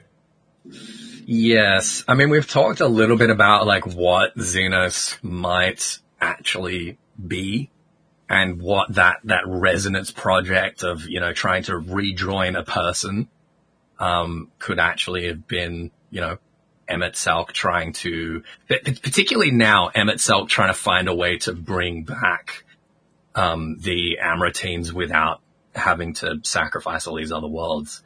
Um, and, uh, Zenos could be much, much denser than Elidibus or even, you know, any of the, the unsundered Ascians. We just, we have no way of knowing. Yeah, he's uh, he's got some souls probably uh, pushed in there a little bit, a little bit of souls from some other people, a little too many. It's a little out of control, I'd say, to say the least. He's uh, dense. He's he is dense in every manner of the word, pretty much. Little, Yeah, little I think that's a single-minded. Descriptor for Zenos. Good catch-all. Yeah. Yeah, yeah. But that's uh, that's probably the most important thing I took away from that um, was the Zenos illusion. Jesus Christ, phone! What are you doing? Stop it! What do you need, Seattle? You don't need anything to call me twice. There's no way you do, Seattle. it's just rang twice in a row. It's so fucking annoying. Uh, but other than that, that was just a fun little walk down memory lane for me, for the most part. Everything from that point on was open the floodgates, pretty much, because that cutscene ends with Y'shtola remember reminding you who the actual main character is. Yeah. She wakes up, she just gets out of whatever trap he had set for her, like whatever whatever bonds, and she's like, See? I figured you out. and she ends up being correct. very, very immediately Yeah. correct. Didn't even need Urianger's help on that one. She must have been very proud of herself. Oh yeah, I can only imagine. Yeah, uh, she just figured. I don't. She, I, tell the, I mean, she explains it. Whatever. Go, go Athos. This is beginning of you never You- being you want able me to to- stop talking. Yeah. You want me to do it now? You really want We're me gonna, to well, it's gonna start now, but it's gonna quickly spiral into everything. It's un, it's Yeah. unavoidable at this point. All We got beer. Go ahead. Okay. All right. Um, let me let me let me collect myself a little bit here. So, Elidibus is a primal. Um, th- this is this is the same Elidibus that was the heart of Zodiac. Um, speculation that another one was promoted afterwards is is not correct. My speculation that this was an un uh, that, that this was an untempered Elidibus that could be reasoned with somehow was incorrect. Um. All right, this is tough because I'm, I have I have a hard time um, splitting my notes here on Elidibus and my notes here on uh, on on Azem. Um, we'll come to Azem uh, in in a moment. So, Y'shtola mentions that Elidibus is a sliver of Zodiac who is summoned and programmed by this uh, cacophony of voices, um, into which his own identity must be like really difficult to kind of uh, extricate to grasp. Yeah. Um, but this struggle is clearly like compounded recently. Elidibus is behaving very differently to how he was behaving like from back in 2.1, right? Um, which I thought was, was really interesting. Um, and the point there is that the, the, the two voices from this cacophony that were actually like there from the beginning and had these clear and discrete memories of the pre-sundered world were Emet-Selch and Lahabrea, right? Like all the other Ascians, their memories are secondhand. They're reconstructed from these crystals. Um, and, uh, as we know, like, we, we see like most obviously with Gabu when Gabu summoned Titan that the, the, the, the worshippers or whoever's like willing the existence of these entities dictates their thoughts and feelings and memories. And, um, with those two gone, um, Elidibus's mind is, is effectively unraveling. And all he has left, as we're seeing through these echo scenes, is this obsession with duty. When, when he took up the, the mantle, took up the role of Elidibus, like Lahabrea was telling him that he was obsessed with his duty. He was, yeah. yeah. And that he needed to relax a little bit. Like Laha Brea was telling him to relax and like go outside and take a walk. So I out and play. yeah. so, so at this point, um, with them gone, Elidibus's memories are fragmenting and dissolving, and this obsession is, is the only thing that remains, the only thing that's still, um, sustaining him, which is, um, pretty tragic. Um, now, yeah. before you go on, I, and this is slightly getting ahead of myself, but when Please. Elidibus, Elidibus, um, got the title Mhm. of Elidibus, hmm and I was thinking about this, like when, like after the trial, um, Mm-hmm. like in terms of the life of Amaurotines, Was he a child? Essentially an Amaurotine child when he got the, the mantle of Elidibus, or was he like an actual adult I, I look, I, I don't think we can know for sure. Um, I, I found this really interesting. When the convocation summoned Zodiac, they sacrificed half of Amaurot. They didn't sacrifice themselves. You know, none of them volunteered. Yeah. They, they were like, no me, no, I gotta, I'm, I'm important, I'm part of the convocation. So it, it would make sense if they were like, hey, let's, let's make the kid do it. You know? Um, and that kind of like adds, adds a lot to, I guess, the tragedy of Elidibus's character that he was some kind of like child prodigy that was like, you know, uh, uh, groomed for and pushed into this role. Um, but uh, the fact is we, we simply don't know, um, at this point. Okay. Um, but what, what, what we're, what I was describing with like, once Emet is dead, there's nothing left to like keep his mind really like together and on focus and, and, and it starts, you know, unraveling. Um, makes sense why Emet seemed to have put in this like contingency plan that if Emet failed and Emet was destroyed, that L- could be put out of his misery effectively. Um, which is, uh, which is, which is messed up. Um, so I think, okay, if, if we, if we step back a little bit, um, when we meet Elidibus in the, the Crystarium, um, at the beginning of this patch, it's like we, he, he, he, he realizes that we've like summoned him to us somehow. Yeah. Um, and this is the first hint that we get that we are the 14th member. We're part of the convocation, that he's beholden to the will of the convocation. Um, you know, he was saying in 5.2, like, I exist to fulfill not the will of Zodiac, but the will of the convocation. Um, so perhaps we have like some sort of influence, uh, on him there. Um, Well, Okay, I wanna- I wanna- convocation, Yeah, well, we'll get to that a bit Yeah. later. If we weren't before, Yeah. Well, okay. So do we, do we accept that, that we were part of the convocation? Th- th- that Hythlodaeus was being pretty unambiguous when he, when he gives us the, the, the sun, the soul stone, that he says, now it's where it belongs. You are the 14th member.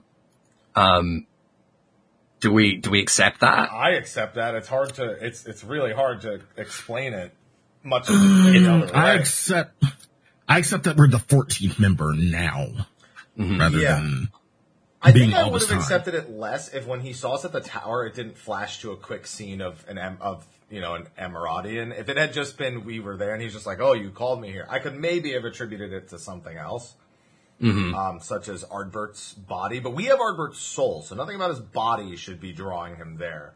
Because as far as we know, we have his his his soul and his mind. We just Yeah. don't have his physical body. So Yeah. And, and to be fair, like Elidibus says, well, I don't remember you. Maybe I never met you, or maybe it's just another thing that's lost to me. I think the latter is true. Like I say, his memories, his mind is, is unraveling and he, he's, he's got all these voices in his head and he can't distinguish his own and, and, and the, the, the two voices that were clear and specific are gone now. Um, I think that he just couldn't, couldn't remember. That was just lost to him yeah. Um, so I, I think I think there's two like um, there's two theories you could take here. One is that we are literally a shard of Azem. The other is that well, whoever whatever Azem was, we have inherited that um, from from Emet, from Hythlodaeus um, through Emet. Um, I, I don't think the, the distinction is necessarily uh, important. Um, but to understand like what Elidibus is doing and how Elidibus extracted himself and this is this is the key. Elidibus extracted himself from Zodiac after the Sundering, and I'll, I'll demonstrate the, the the timeline for you in a moment. But I, I've seen a lot of speculation around that um, uh, Elidibus like extracted himself before the Sundering, and that's how Hydaelyn was able to to defeat him. That that's not the case. He he he lays it out for us here. Um, all right, so so let's let's start with with Azem, like the nature of Azem, I guess. Um, so High mm says, among all the officers, the 14th was the most unusual. For while the rest sat in Amaurot, its holder was charged with gaining an intimate knowledge of the wider world. So we were a, a, a traveler. We were the first adventurer. Um, while they're all sitting in the ivory tower where again, traveling the, the world, learning about people and their cultures and their problems and stuff like that. Honestly, probably living like a pretty similar life to what we live now, mm-hmm. um, as the Warrior of Light, which is obviously like the, the kind of parallel they're trying to draw here. Um, Emet describes us as a shepherd to the stars in the dark. And some people are taking that to mean that we traveled to different stars, to other worlds. I don't know about that or if it's just like a flowery metaphor. I don't know if you guys have any like opinions on that, whether that might tie in, uh, somewhere. I don't, I don't think it means literal. I think it's a metaphor. Mm-hmm. Yeah. I thought so too, particularly since the, the star signs are taken to represent the other, um, the, the, the other convocation members that being a shepherd to these stars in the dark, um, kind of, uh, solidifies Azem's role as like the moral center and the moral compass of the convocation, the wisest, the one that knows about the world, um, and that once he realizes that summoning Zodiac is a mistake and he leaves, then this this guiding moral compass for the convocation and subsequently for the Ascians is just completely lost. Um, so Azem was opposed to the summoning of Zodiac, left the convocation.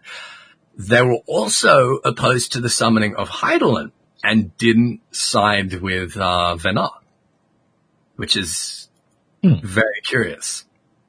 Now, after the sundering, Zodiac crystals were forged for every single one of the convocation members, um, with whatever memories the unsundered, specifically Emet-Selch and Lahabrea, had of them so that they could find the shards of their former convocation members, give them these crystals, and they would basically give them these memories, which would, you know, trigger a strong enough echo, um, and give them some semblance of their old identity so that they could, you know, go about fulfilling this role as Ascians.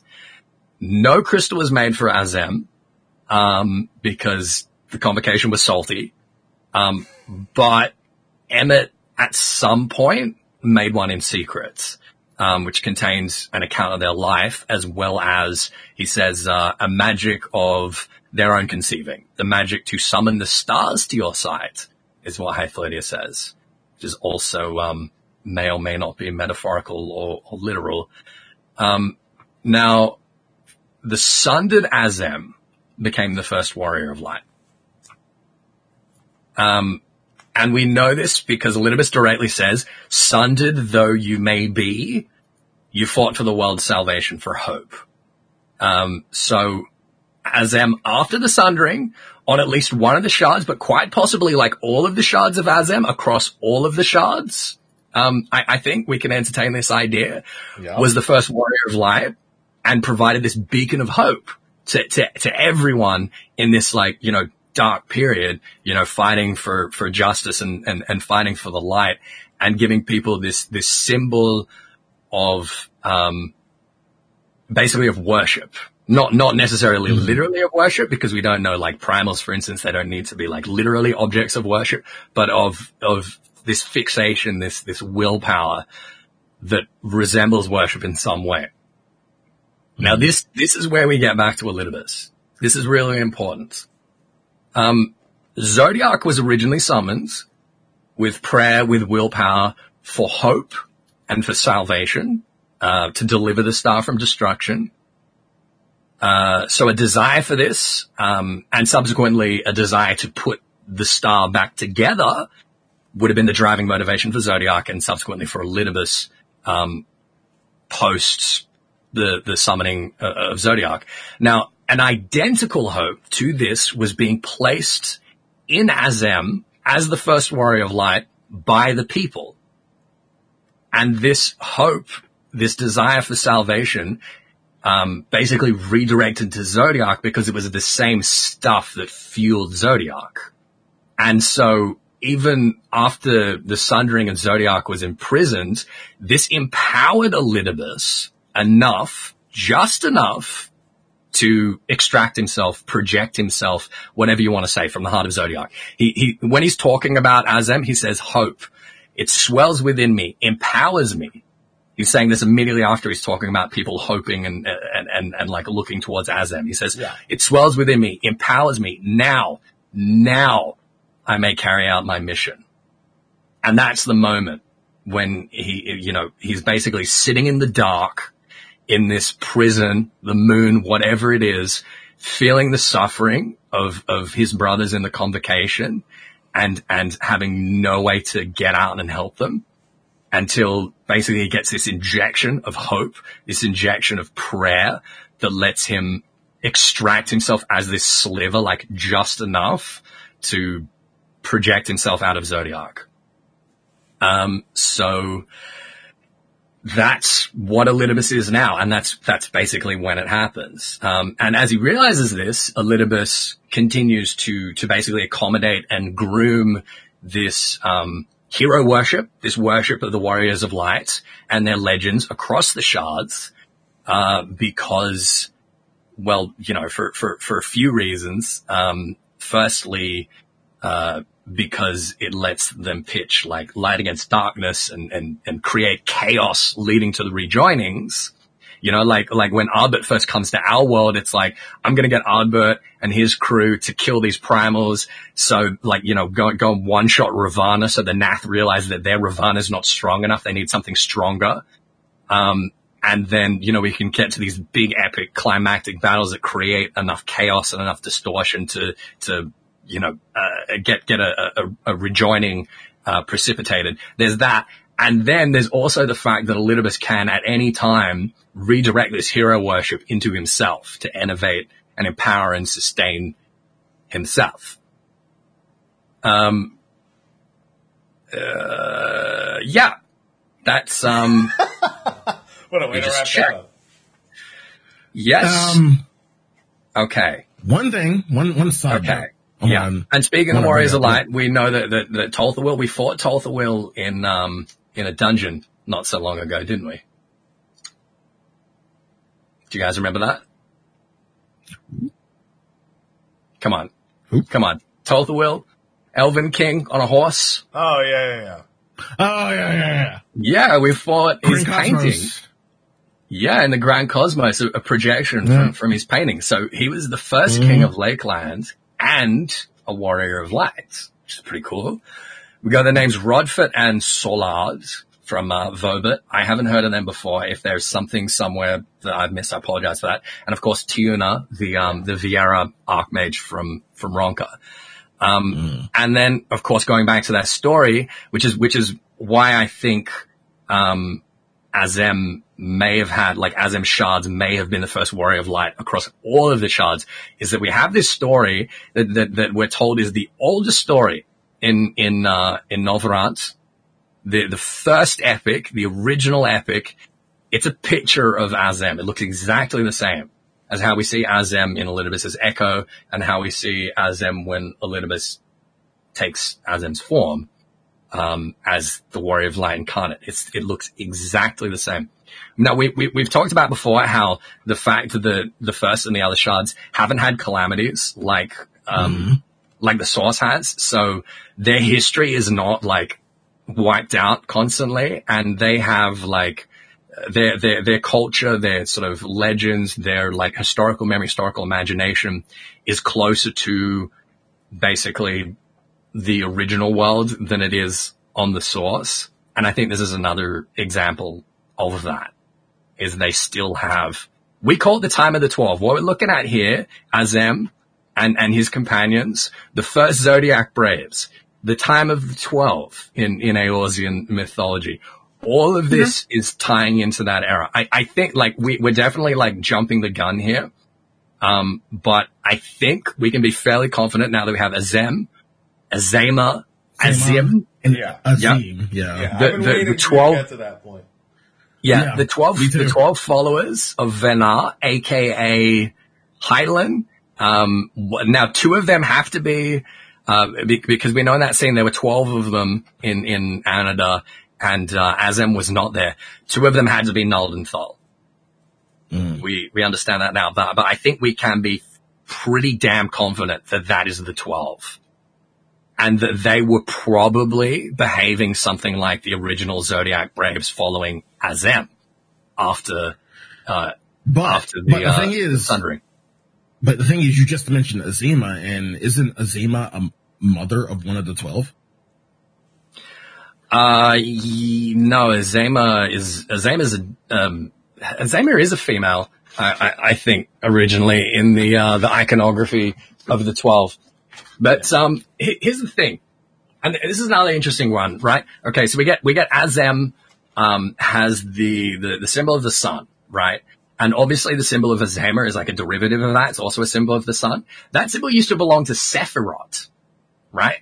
And people saw it on, on, on like, uh, uh, uh, like Allagan architecture after the Allagans were like, oh, Meracydian architecture is pretty cool. Let's use some of that. And people saw it in like the fourth Astral era and was like, oh, that building survived. That survived these earthquakes. What's that symbol on it? Oh shit, that looks kind of like the sun. Oh, it must have been like a blessing for the sun god or whatever. That must be Azeyma's mark. Um, it's just interesting how it like came back to Azeyma through, uh, through Sephirot.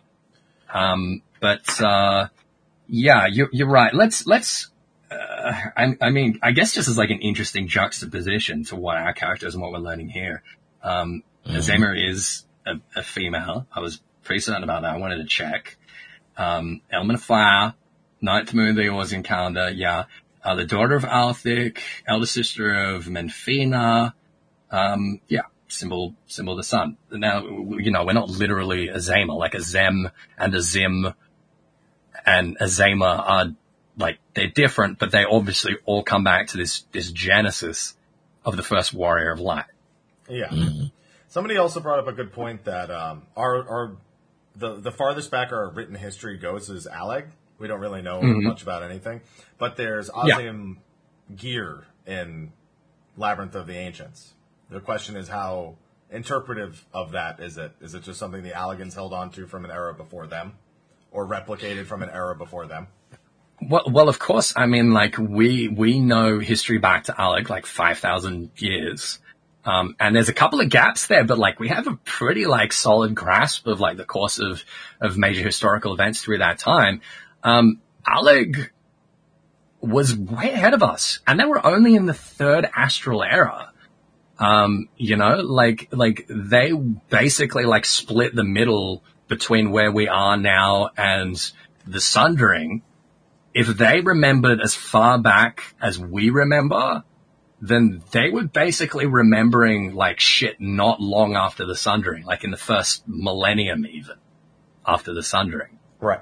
So it's not hard to imagine that they had, in, in the same way that like Norvrandt does, that they had like clear and precise stories and clear and precise depictions of Azem upon which the, this, this gear was, uh, was inspired designs, however you want to put it. Yeah, and as chat brings up, we know Emet made, or well, I guess we presume Emet made the uh, the Zodiac Stone for Azim. He also made Allag. Yeah. Yeah. Yeah, So- yeah, totally. Um, now, the, the, the one thing that really bothers me here, the one thing that I can't quite get my head around is the fact that Emet-Selch is tempered. Um, and Emet made the point to us that like, whatever he may feel, whatever he may think, whatever he may want to do as untempered, like of his own free will, his own free volition, is irrelevant because the only thing he can do is quicken the rejoining and the resurrection of Zodiac. So how, how can he undermine that and undermine Elidibus well, without thinking there's a, maybe another way to resurrect Zodiac and bring about the rejoining? Or, or, or, um, the, the only thing I could think of is, um, we remember in, in Coil, when we kill Nael and when we beat Louisoix, there's a moment upon their death, like as they're dying, that that tempering reverses. Yeah, their cogn- their cognition returns. Yeah. So, so it may be that what, um, that, that, that this replication of the Azem stone or, or whatever Emet poured into this replication of the Azem stone was either done maybe even, you know, before the summoning of Zodiac, like as soon as Azem left, maybe he was, you know, Or he Already thinking about, literally like, what could come. in the final moments. As he was dying. Yeah. Yeah, yeah. Um, which which I think is is uh, is the most likely and very. Um, I don't know. It's a, it's a mystery. Um, but what I'm very glad about is that I, I didn't think I was going to be able to do this when we watched it through the first time. I was like, we're not going to get any answers about like what Elidibus really is and how this happened and when this happens. But when you look at like the Echo cutscenes and his like reactions in the Echo cutscenes, um, back from the beginning of the patch, you do actually get like a pretty clear and precise idea of the timeline, which is more or less as I've told you. Um, I, I will give you the disclaimer.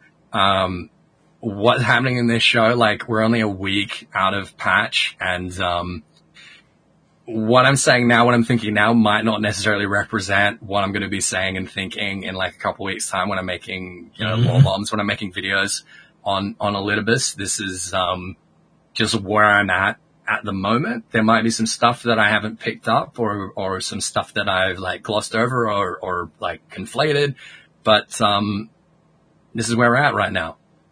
Um, and that was one heck of a tangent. I don't know. None of that was really a tangent. It's all pretty on. That, yeah, that was pretty much expected. So, Okay. again, we know what we signed up for with this show. Come Oh on. yeah, we knew we knew this was the Epis talks and I eat fries and listen to him show. Um, okay. So where, where, at what point do we steer back into the MSQ here? That was all MSQ. No, um, let's go. All right. How about this? How about this? Uh, after, um, we, we fought Ardbert and, and he was like, thank you for showing me that this body is not sufficient. I was thinking, and this is exactly what I was thinking before patch. I was like, oh fuck, he's going to go and possess G'raha and we're going to have to fight G'raha. I never thought that. Me either. Well, I thought, I thought that because he uses the power of the Crystal Tower, right? Yeah. And Is he, and he summons thought- them. Is that partially why you thought G'raha was gone? Like this, this patch? Well, I thought he was and wasn't, and I was right about that. Like he Yeah. both died and lived. You guys remember that? Uh, you remember I mean, that? that was that And was, he that was always a live. go-to guess. Yeah. Um, yeah. Um, hey, come on! Don't don't don't steal my thunder. There, that was uh, that was. Uh, don't piss on my We all agreed. We all ag- we all agreed. You di- yeah, you did. You guys did agree. I said he was living. um, I that's you were he was true. right. You did, and you're technically right. And everyone said that he was dying. They're technically right as well. Yeah. Um, I thought for Cop out. sure. I thought for sure he's using the powers of the Crystal Tower. He's summoning Warriors of Light from across the rift. How could he do that without being in G'raha's body? And the, the answer obvious we answer was pretty neat. out I really like the way they went having that. was yeah was by having Mm-hmm. G'raha's memories. Yeah, literally had his. He had already. Which part? Yeah, he had he had his mind. He specifically had No, he had his Memories. memories. Yeah, yeah, yeah. His From memories. the, from Yeah. Stone. Yeah, Yeah. yeah. He Gra- had his G'raha in the stone. He's like, all right, that's good enough. Fuck it. Yeah. G'raha didn't need to pour his, his mind and his soul into the stone because he already had those back on the source. Yeah, and He he, just just, needed had those- to. those he just, memories he just had fill to in the gap. accept that he was the other. Like he, he couldn't deny who he was on the on the source. Essentially, Yeah. he had to accept his name, pretty much. Yeah. Now, the interesting thing here is that G'raha would have us believe that his trump card was something that he'd planned all along. If he did plan it all along, then Elidibus would have known about it along with all the other shit that the Crystal Tower could do. Yeah, Did that bother anyone else? It's like, Nope. he know, well, he, he knows how to do this, but he doesn't know that it can act as a giant fucking auracite. Like that would be in G'raha's memories too, right?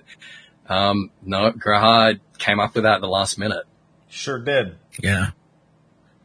And we found out that G'raha is the better prankster than uh, Or Rion Jay.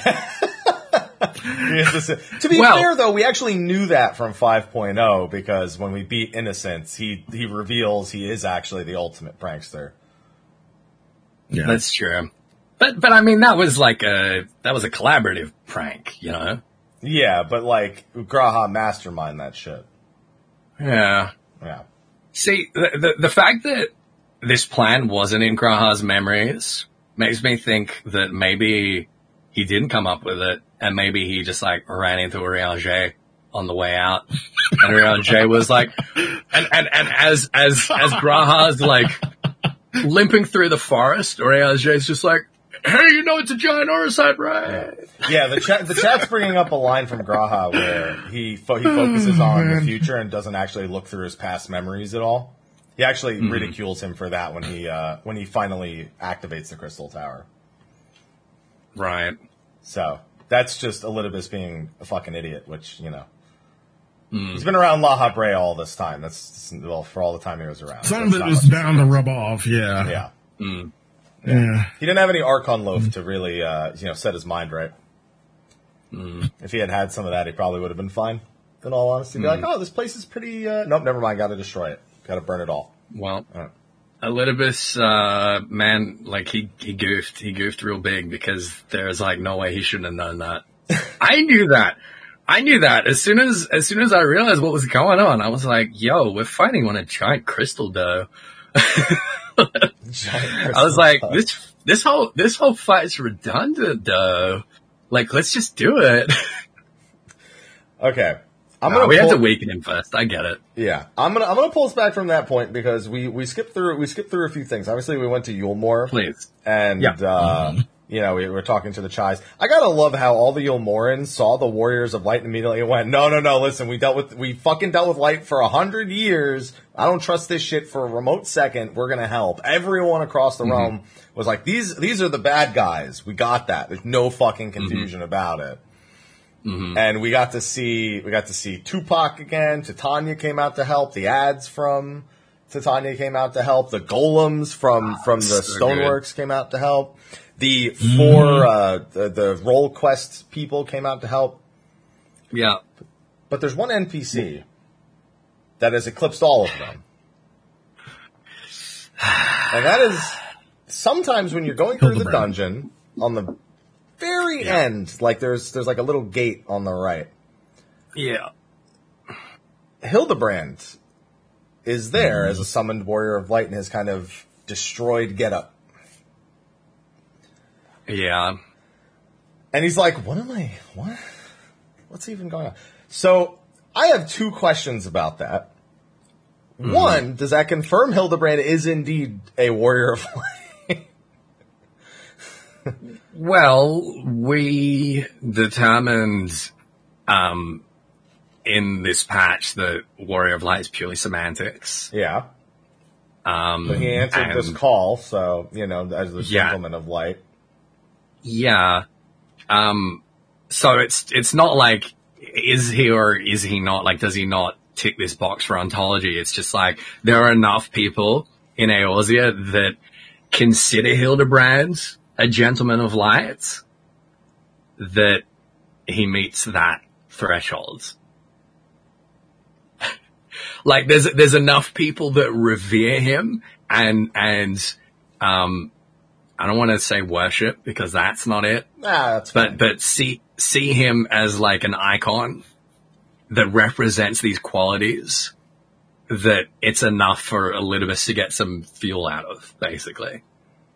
And that's hilarious.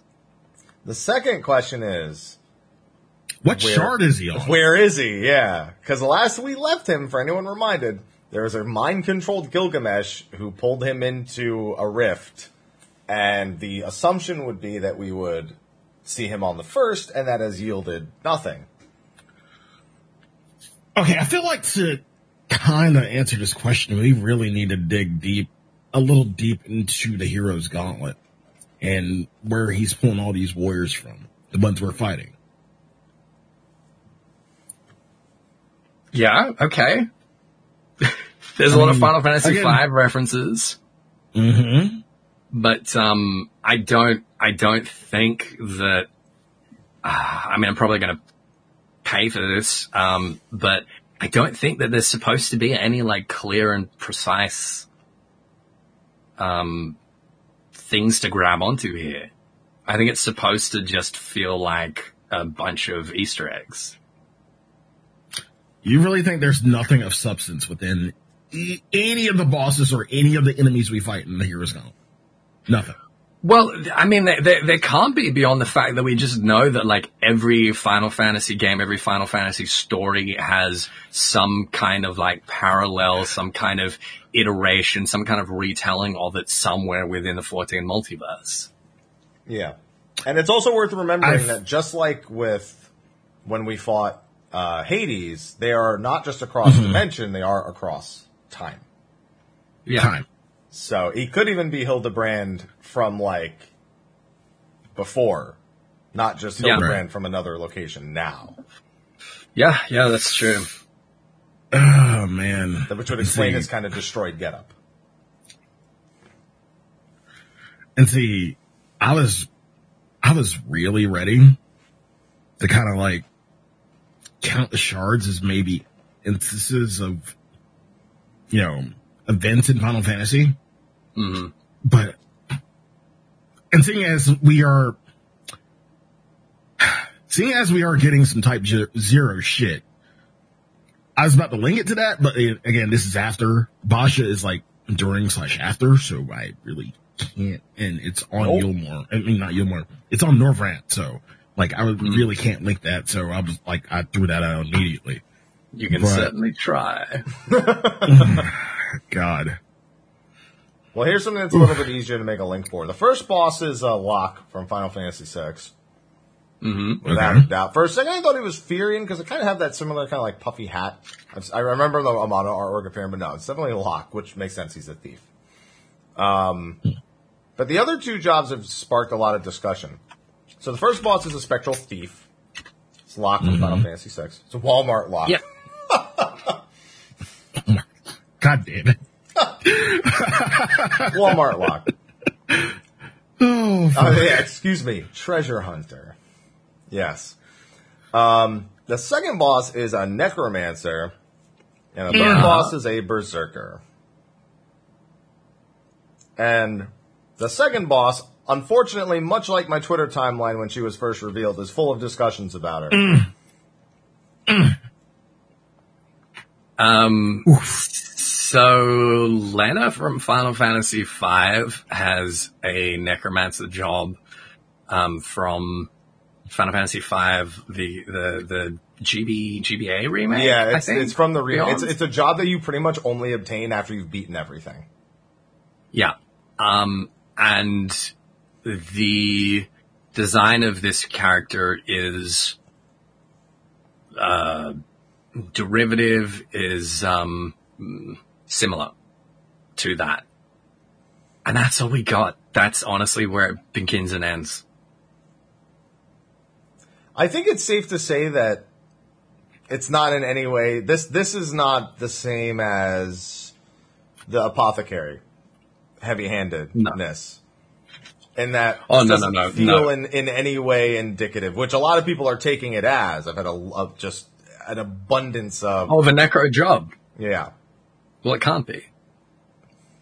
Would you like to explain why? Because I know the answer, but they they trust you more. Okay, well, the the work um, in reskinning and um, like uh, I guess retying the law for this job for the Chinese clients. Um, Well, throw okay, be- throw throw throw our world out of it. Keep us keep us in Eorzea. What is it? What does necromancy mean? What is what does necromancy do? How how how are bodies reanimated? What happens to ether? Uh, well, it's just no bueno. It's just no good. It essentially tears. It, there's there's two versions of it. there's there's using your own ether to reanimate a body, basically an empty shell, Yeah. kind of like Elidibus does, but without you know actually putting your soul in it. Or there's ripping the ether back out from the life stream and allowing them to be, and they're, then they're self, they're self reanimated, which is what we see with the Hill. I know it's a kind of a joke, but the Hildebrand zombies are not traditional necromancy. They're like actually th- like alive. They they have ether of at the very least of the mind, mm-hmm. or yeah, something along those lines. It is it is described. I forget in which quest line to be destructive to the to the environment, essentially to to Hydaelyn. Yes. Similar to the way that a like a primal summoning is. Now, obviously, we have Eggies, but Eggies do not operate on the same level as primals. Yeah, and and who knows? Like maybe you could have like a, a spoopy skeleton eggy, ooh, that's like reanimating bones without actually doing like capital N necromancy. But nah, nah, nada, like nah, I don't think so. Eh? Yeah. Like, so they can do whatever they want with their game. Who's to say it couldn't happen? They could suddenly have a school of necromancy that is just some inspectors, you know, from whatever. They could do whatever the fuck they want. We see the specters of light. Fuck it. Let's tie that into it somehow. But I Yeah. think the fact that they they talk about her being completely shrouded in darkness, minus a small glimpse of radiance, uh, leaves a lot to be derived from that.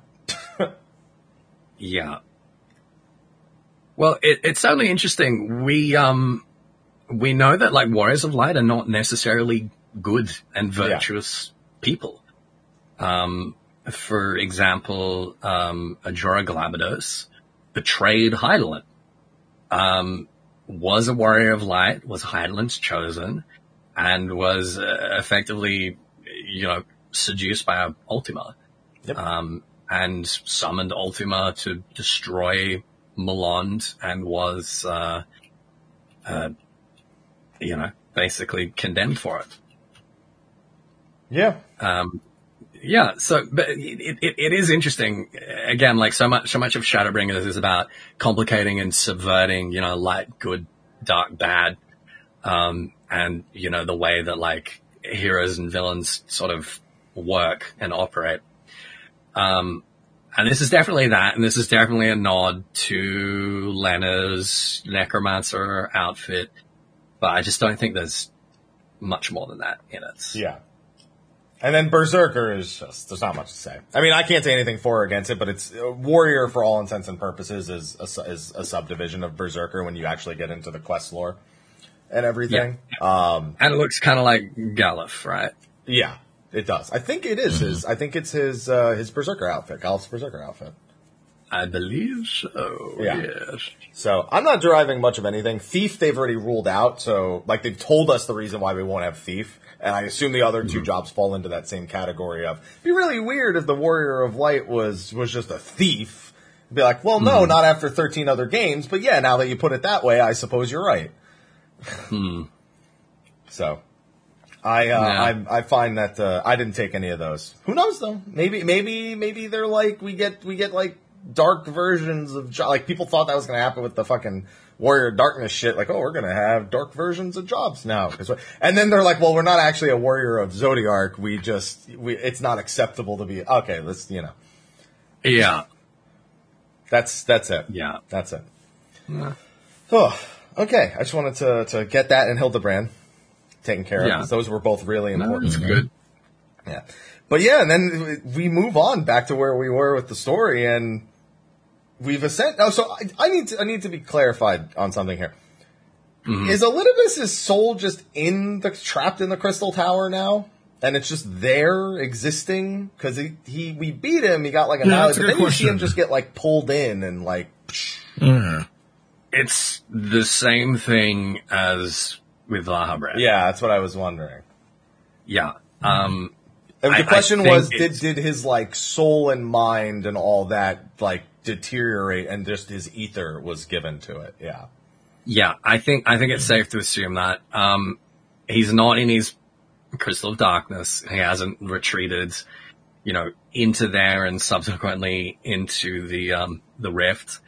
Um, yeah, it's the, the same thing as Lahabrea. Lahabrea got pulled into, uh, Ascalon and in so doing got ground up into ethereal dust, into its constituent components to be used as fuel and then dispersed back into the live stream. the first Um, example of that being the Sahagin in 2.2. Mm-hmm. Always the best example to draw back to when you're wondering what happens in that case. Yeah. Um, and, uh, yeah, the, the, the, same things happened here. It's, uh, you know, his, his, his particles, his atoms, if you will, have been dispersed um, amidst, you know, all of the ether that's churning around in the crystal tower.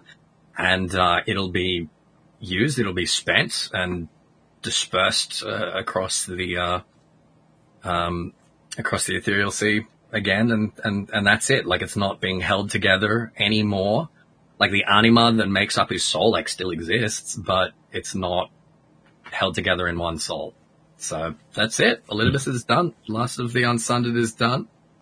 Um, and you know what? That's probably, probably a good segue, um, to talk about our new old friend, our new old friend. G'raha Tia. Um, no, I know, I know no, what you mean. Get out of here.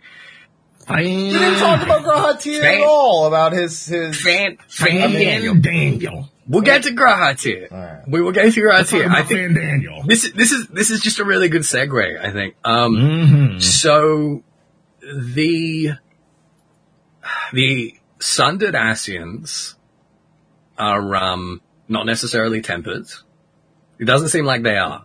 They may or may not be, but they're not necessarily tempered. They're not even necessarily the shards of the convocation members um, that you know they that, that originally held that position. They can be just some random jabroni that was like given one of these zodiac stones and said like, "Hey, suck on this and get some of this guy's memories and powers."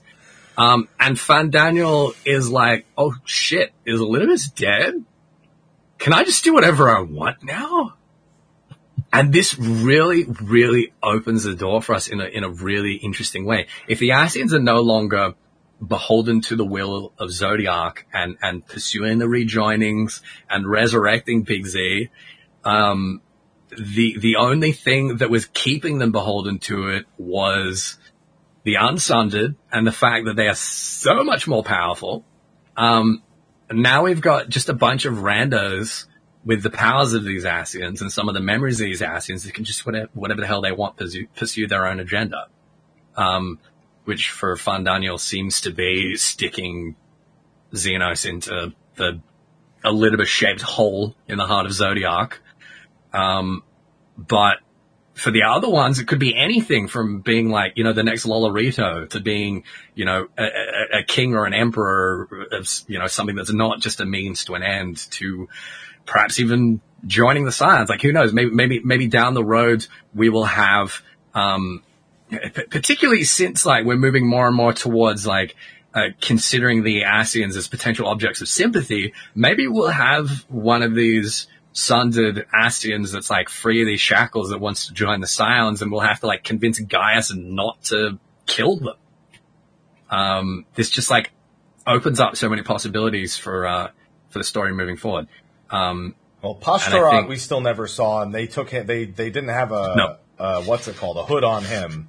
So you'd assume That's he would have been important. That's fresh Yeah. on my Mhm. mind, of course.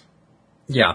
Yeah. Uh, well, the thing is, like, a lot of people talk about, like, okay, we know some of them have been, been killed. We know some of them are still around. They could all still be around. Like, Amaraloth, he got destroyed, um, by Homer. the students of Baldesion and he was back like two patches later. Helmarut, the same. Um, uh, I mean, we know even Fandaniel, like Fandaniel is, is Leo.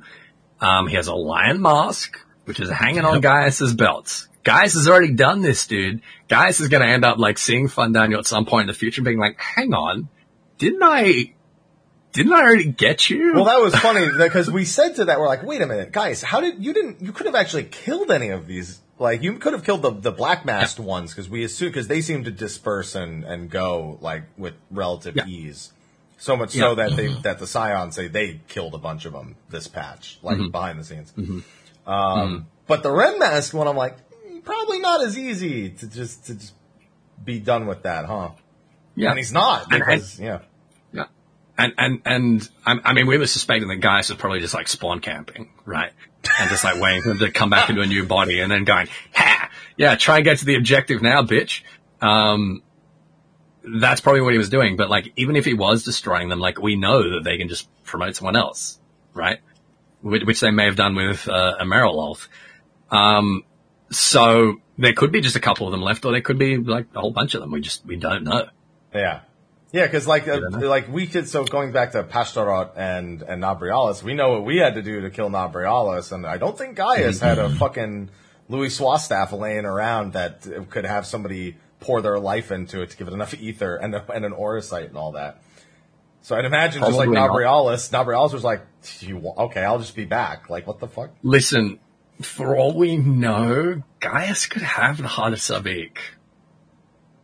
I think it's. I'm pretty. I'm willing to. Just I'm willing to bet it's gone, but I okay, hope I'll entertain gone. it.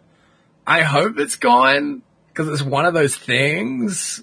Um, He can maybe it's like found such a shard Deus like Ex this Machina. big right here. Yeah. he's got that. Yeah.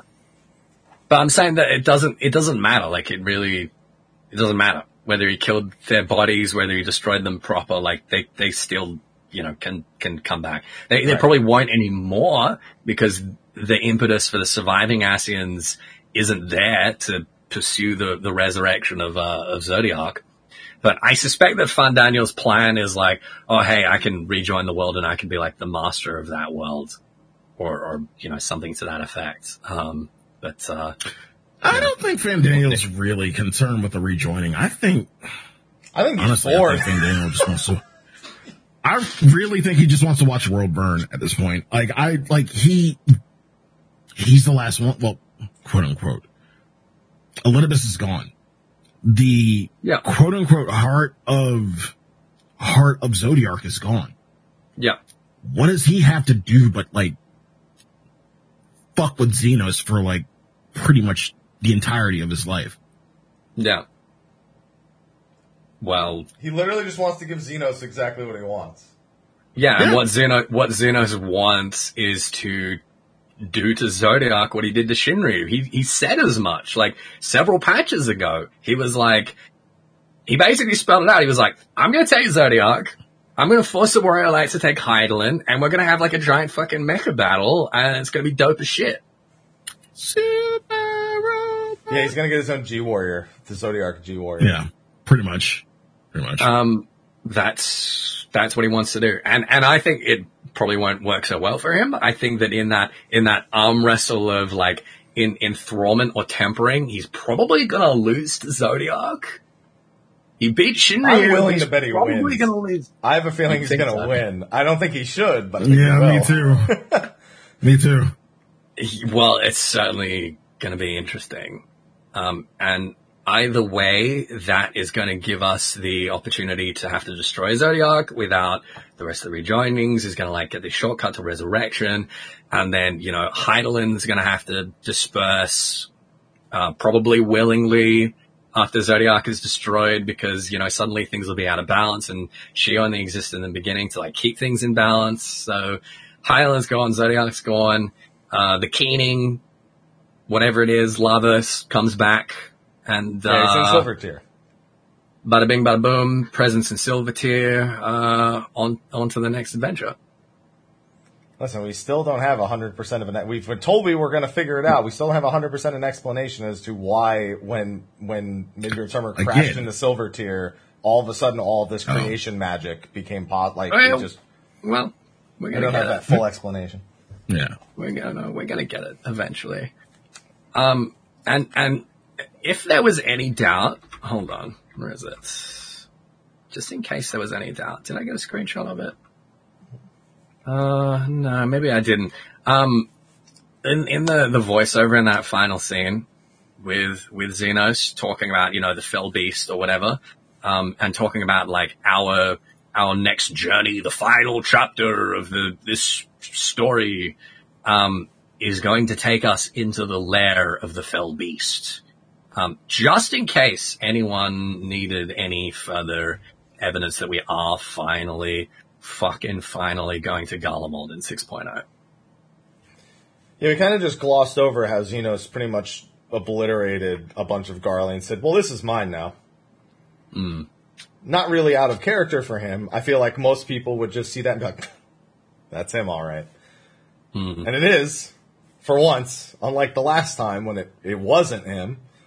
Yeah. But it just doesn't. And then it's like, yeah, this is going to be perfect for us. I was like, perfect for what? You just killed everyone.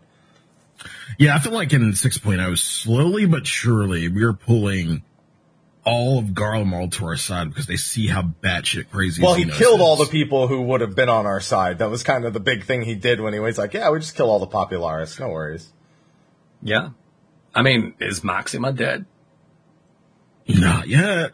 Not that we know of.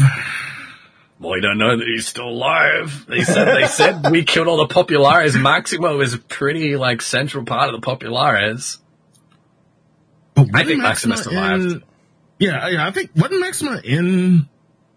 Um, God, where was he? When was the last time we saw Maxima? Is he? Is he? He's in Eorzea at the moment. Yeah, he is. Yeah, he's in. Yeah, Yeah, I want to say he was at the um, the Alamegan. Um, he was at the Yeah. Rising Stones. Was he at the Rising? Yeah, he was at the Rising. Yeah, Okay, yeah. So yeah. So they didn't get all of the populares. Yeah, but I don't think they care about the ones No. not actually in Garlemald to, you know, voice concerns in Garlemald. Well, they're gonna have to Should care about be. it because They should be. Maxima is an MSQ character. Whereas they'll Gaius care, is but like, I don't think they were outside like, character. I don't think they were like stressing out about like, oh yeah, you still don't like us. Nah, you know, Yeah, we'll get to you. we'll get to you. yeah, Um, and not to mention, this is all setting full swing for Gaius to come back into the main scenario because, and I hope honestly, um, the other his his two companions, especially since one of them has uh, a pretty good, a pretty vested interest in seeing this through. yeah. We still need Yeah. to learn a little bit more about the other one. What's her name? Um, I, I don't remember her name. She's boring. me either. Maybe that's why we um, need to learn more about her. That's why we need to learn more about her. She she probably has a story. She has Severa. She probably has a. There you she, go. well, she you. doesn't. Severa. She doesn't know what Vordelin's about because she's like, she "Hey, I gotta own go for a bit. Like, keep an eye on Gaius and make sure he doesn't get hurt." And I'm like, "Oh, you don't know." oh, girl, you don't know, do you? And but yeah, and before I- she's I'm a spy, and she turns around and she's how they knew that we were coming to stop the weapon project at at Hmm. Turncliffe. So you think she's the spy working for Valens? I wouldn't be That's surprised. He's a he's a he's a grooming son of a bitch, and he just has such a hard on against Gaius in particular. Oh, It's really weird how Alucard. how like anti Gaius. Ooh. Like I understand that they don't like like defectors and I like can that's like see the, that the now. highest Well- form of like treason, but like he seems to have an especially specific anti like Gaius hard on. He's just Gaius always is- hard. Oh god.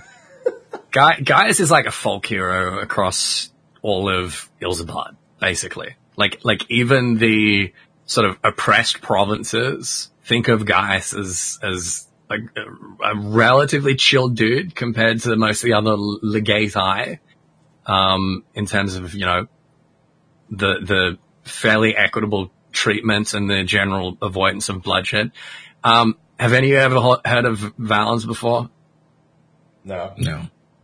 Right. So maybe that's why it's salty. Maybe that's why it's guys. salty, you know? In, That's why in terms he's sweaty of and milky, but I don't know about salty. God damn it!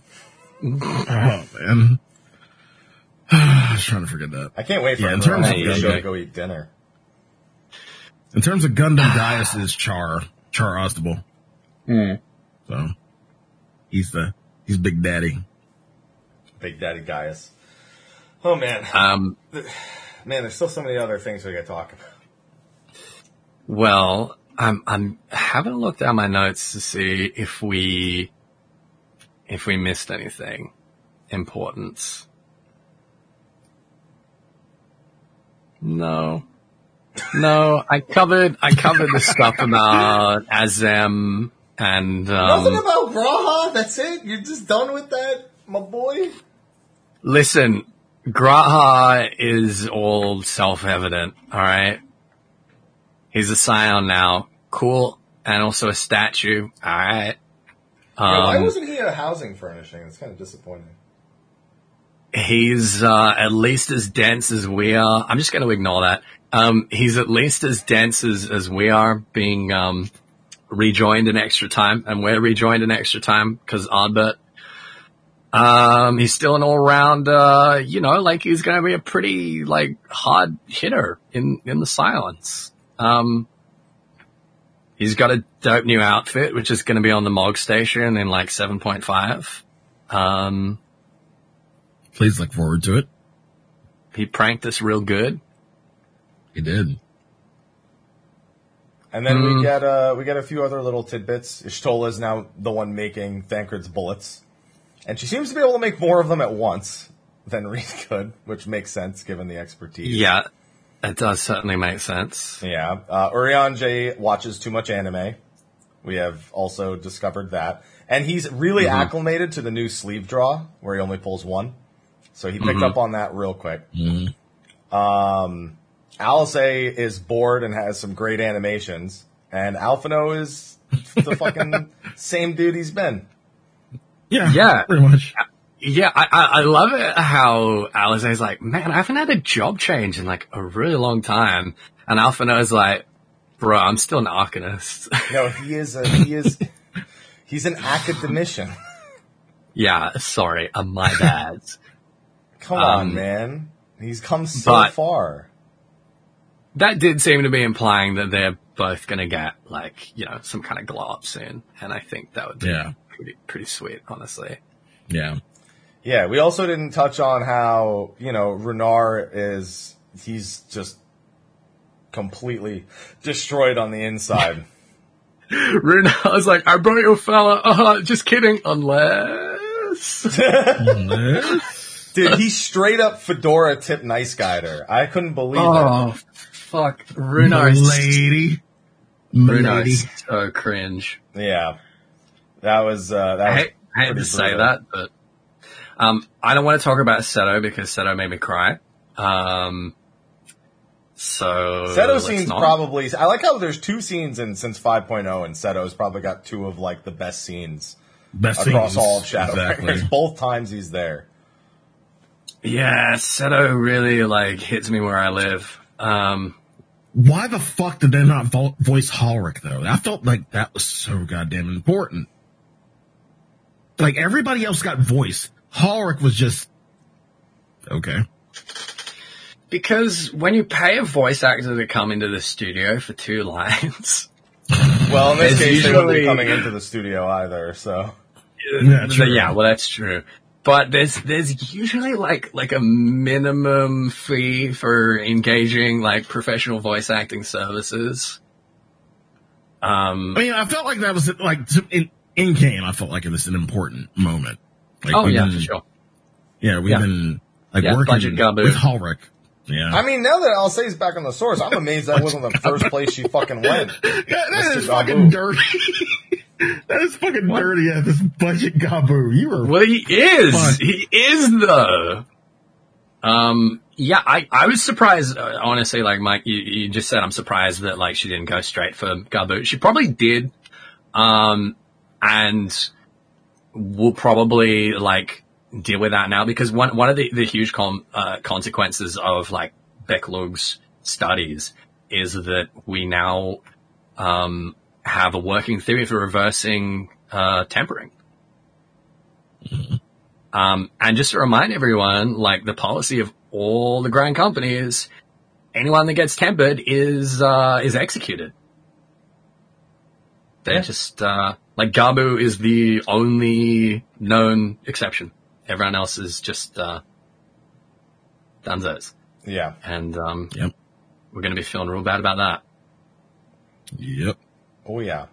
Um. So we did. So we had Runar. We had. I'm glad that Urianger's ended up having nothing to do with it. like he's like, yeah, just Yeah. go. Seto's more important. Seto's Seto's just you go take care of that. Your your your Yeah. your thing. He's just like, yeah, dude, the Pixies are helping me out. He probably told them The like, oh no, fine. I would hate it if somebody packed all my things for me and kicked me out of of of the of this area. Oh no, I that would that would Oh, be no. terrible. I wish I was really hoping to go in there and see him like the pixies like comment on that, like some sort of little dialogue there with all the little pixies around his house. Who's gonna live in that house now? Who's gonna do it? Um, then what else was there? there was Ryne, which is you know we'll probably have to tackle that more. I like that if you've done if you have done uh, Eden, she does mention that she's met a new friend. So Yeah. Yeah. uh, and that's, um, that's nice. yeah, friends with God. The, the final chapter of that is going to be such a trip. Do you think she's gonna go full gunbreaker if you have if you have the story done? Because now now uh, she's got the she's got the gunblade. I think maybe next expansion, when we go back to see her. I mean, you She has gotta a job remember change next expansion. the next expansion. Yeah, I'm gonna be surprised if we see much more of Ryne after 5.4. No, mm. No reasons to go back to the to the first though. We'll Yes. go and visit her at like level 83 because we need to ask Beq Lugg about something and she'll be there as Gunbreaker and be like, oh hey, and it'll be really awkward. And then we'll never see her again. Well, I mean, it, it's listen. It all makes sense here. See Ryne can be Squall and Gaia can be Rinoa, and then you know we've mm-hmm. got the Final Fantasy VIII duo right there. Oh hell yeah. Yeah, that's that's the thing. Although Gaia, the thing is, Gaia basically already went through all of Squall's character development in one patch. Guy was efficient. That was, uh, Gaia played Final was- Fantasy VIII and was like, I can't Yeah. deal with him and the I- internal monologue for all this time. I'm gonna get this out of the way real quick. Guy, Guy has spent like 30 seconds in therapy and was like, well, thanks, I'm done. Thanks. Yeah. Tataru is going to tell us we have a visitor, a young girl. She kind of reminds me of Minfilia. Um, you know, it's one thing we really didn't touch upon. The amount of bonus dialogue that there is with a lot of NPCs, including hmm the number one NPC we look to every patch for new dialogue, Unukalhai. Uh, yeah, he, he did. It, it was nothing like, um, nothing new or exciting. It was just like, yeah, no, I heard about that thing you did with Elidibus. Like, how about that? I'm still here. I'm still, I'm still here. Sometimes people slide notes under the door. They won't let me out. I'm very hungry. I'd feel better maybe if they if they didn't know I existed, but they do. They just don't let me do anything or go anywhere. We'll just slide a slice of Archon loaf under the door. There. Ah. No, half a slice. Go. Those those are thick slices. They're not going to fit under the door.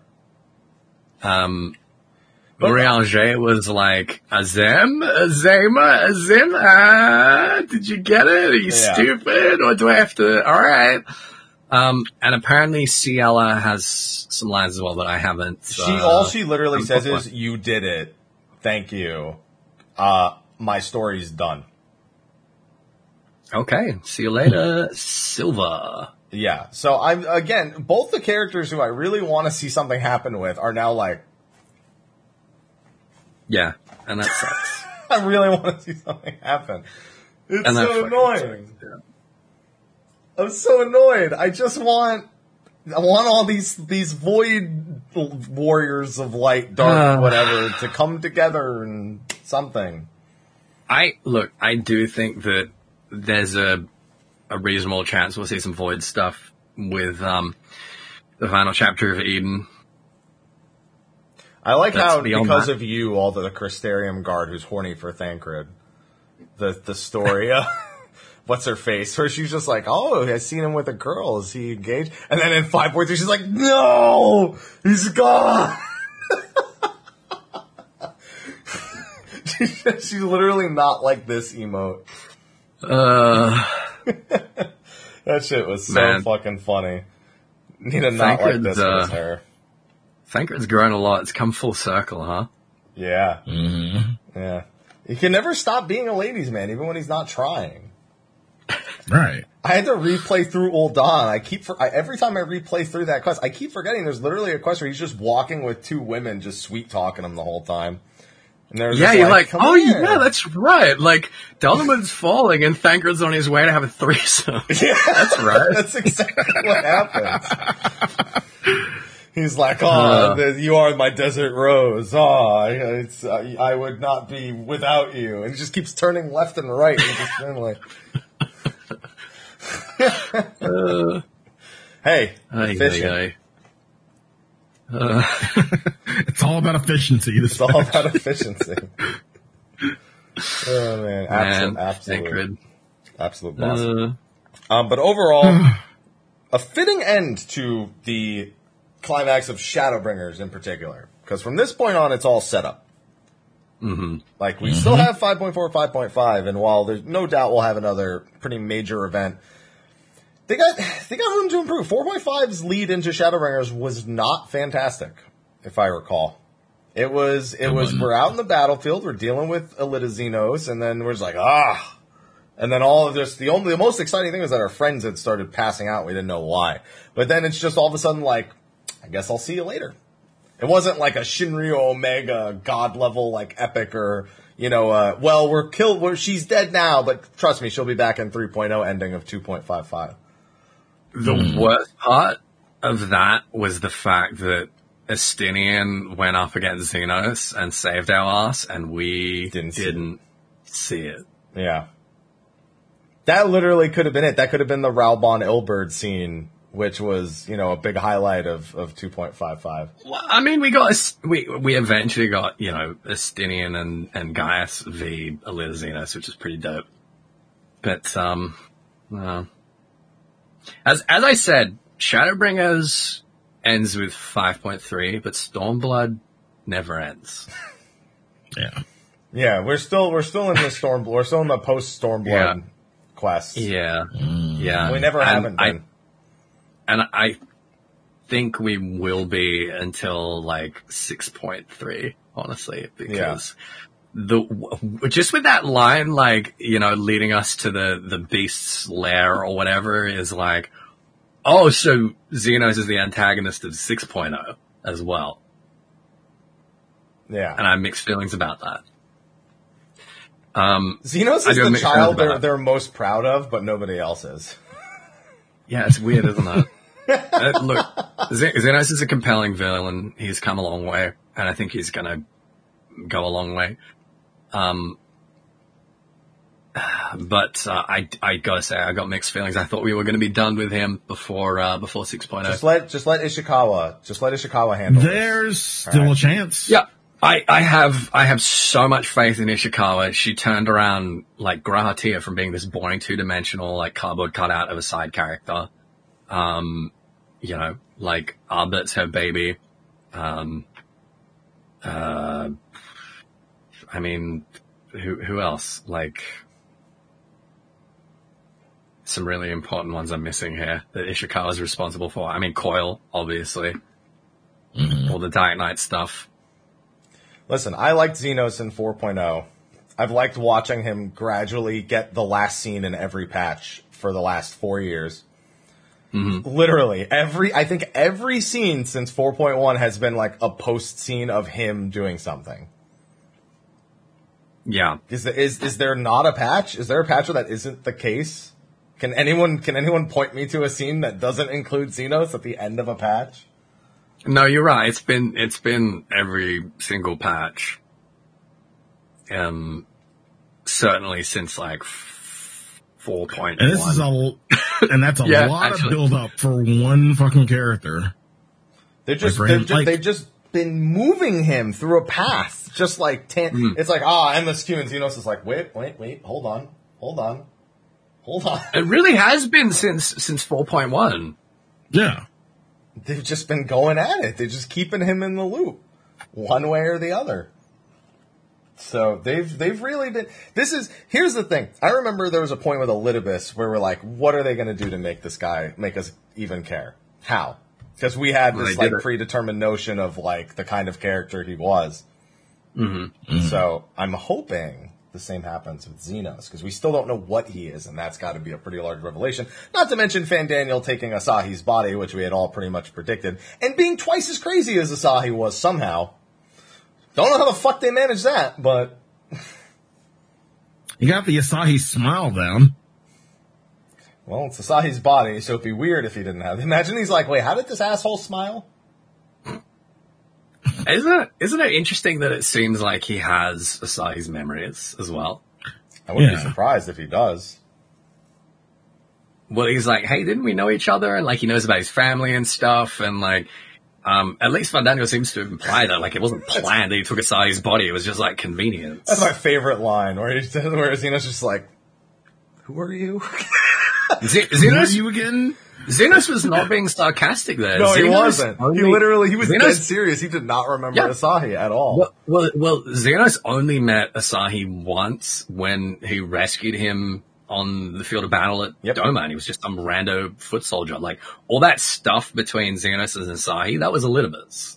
Yeah, uh, and As- Asahi just like you, have you, you know the the Andrew Garfield Spider Man. It was like it was like Electro Hmm. before he became Electro. Where he just he ran into Spider Man once, and he's like, "We're Hmm. best friends," and then, and then that spawned whatever the fuck is wrong with Asahi. So Asahi's uh, Asahi is Electro. That's that's that's it. That's what we've. Yeah, all right, that's a a, a stretch. I would believe that if not for Zenos being around for the last four years. this is disgusting, rat. Okay, Oh, but with God. that, as much as we could definitely still hit on a lot of the smaller details that uh, are, you know, still to be discussed, we, we now need more information. But the next step is Bozja. If we're talking about looking mm-hmm. forward to mm-hmm. Garlemald, there's no more direct a step than Bozja. So, five weeks approximately, they said about a month and a half, so it's been a week. So we'll assume mm-hmm. five more weeks. Is there anything in particular you're hoping to get out of Bozja that we? uh Uh, more nonsensical science from Mikoto. uh, more I can see the future, but no, you can't change it. Like it's the future. Yeah. yeah.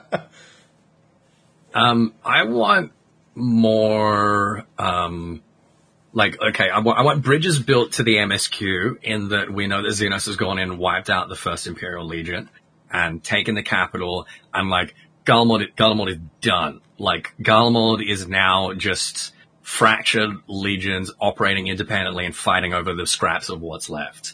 Um, that's what like Noah was preparing for. Um, and he's been preparing for it for a long time. So I want to see some, some concession to that. Um, and I would also really, really like to see them building a bridge between what's happening in Bozja and what's happening in Werlyt, given that they're, they're like fairly close together, like geographically, they're in close proximity. Like I say, there, there might be something in between them, but we know that Werlyt is, uh, southwestern Ilsabard and Bozja is southeast. So they're not that far away from each other. And like between the two, we've basically covered like a good chunk of southern Ilsabard. Um, so I want, um, I want it to connect to like everything else that's, that's happening on the, uh, the Ilsabardian stage at the moment. That's what I want. I like chat being like, I want to know how they're going to try to convince us that we need to go to Garlemald to get to Zenos when Zenos is going to come looking for us.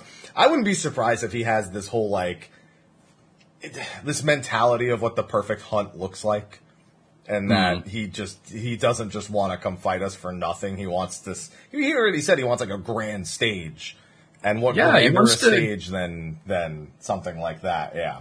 He's going to want to kill all our friends for starters, and he's going to get some of them. Yeah, Yoshi P made a point in an interview not too long ago to say like, don't think we won't do in a few here and there. It's like, you know, just you, Yeah. get, you know, feel free to get attached, but you know, it's you never know. Well, Ishikawa in the last interview I saw with her is like, when, when I bring back a character or I rescue a character from death, there is always a price. There is always a price to pay somewhere down the line for every, for every miraculous recovery of a character like G'raha Tia. There's a reckoning either for him or for someone else coming down the pipeline what what we've done to bring G'raha Tia back into the fold, we are going to pay for that. Like mark my words, we are going to pay for that. Um, and I think I Zenos, never- Zenos taking that away from us makes the most sense. I never subscribed to you. Uh, I never thought you would subscribe to the whole. There must be balance. That, Well, well, that's it's not me. That's, that's, Yeah. that's not, yeah, that's not necessarily like, like me and, and, and, you know, like my sort of, um, uh, narrative philosophy. That's what she literally said. That she weighs these decisions very carefully and she's, she's always certain that there's a, a price. You, br- you bring G'raha back, but every zone just plays papaya. That's the trade-off. That's the trade-off. I just took that from chat. Uh, That's the law of equivalence exchange, of course. a soul for a soul. the other one being mine. Uh, I think a twin is going next. I think one of the twins is gone next expansion. I think I think they Oh, do one in fuck. at some point. I think Y'shtola gets to fuck. live through all of this, and one of the twins goes. And it's I got to think we out gotta get to I think we gotta go to Sharlayan and then we gotta God, confront no. their daddy. no.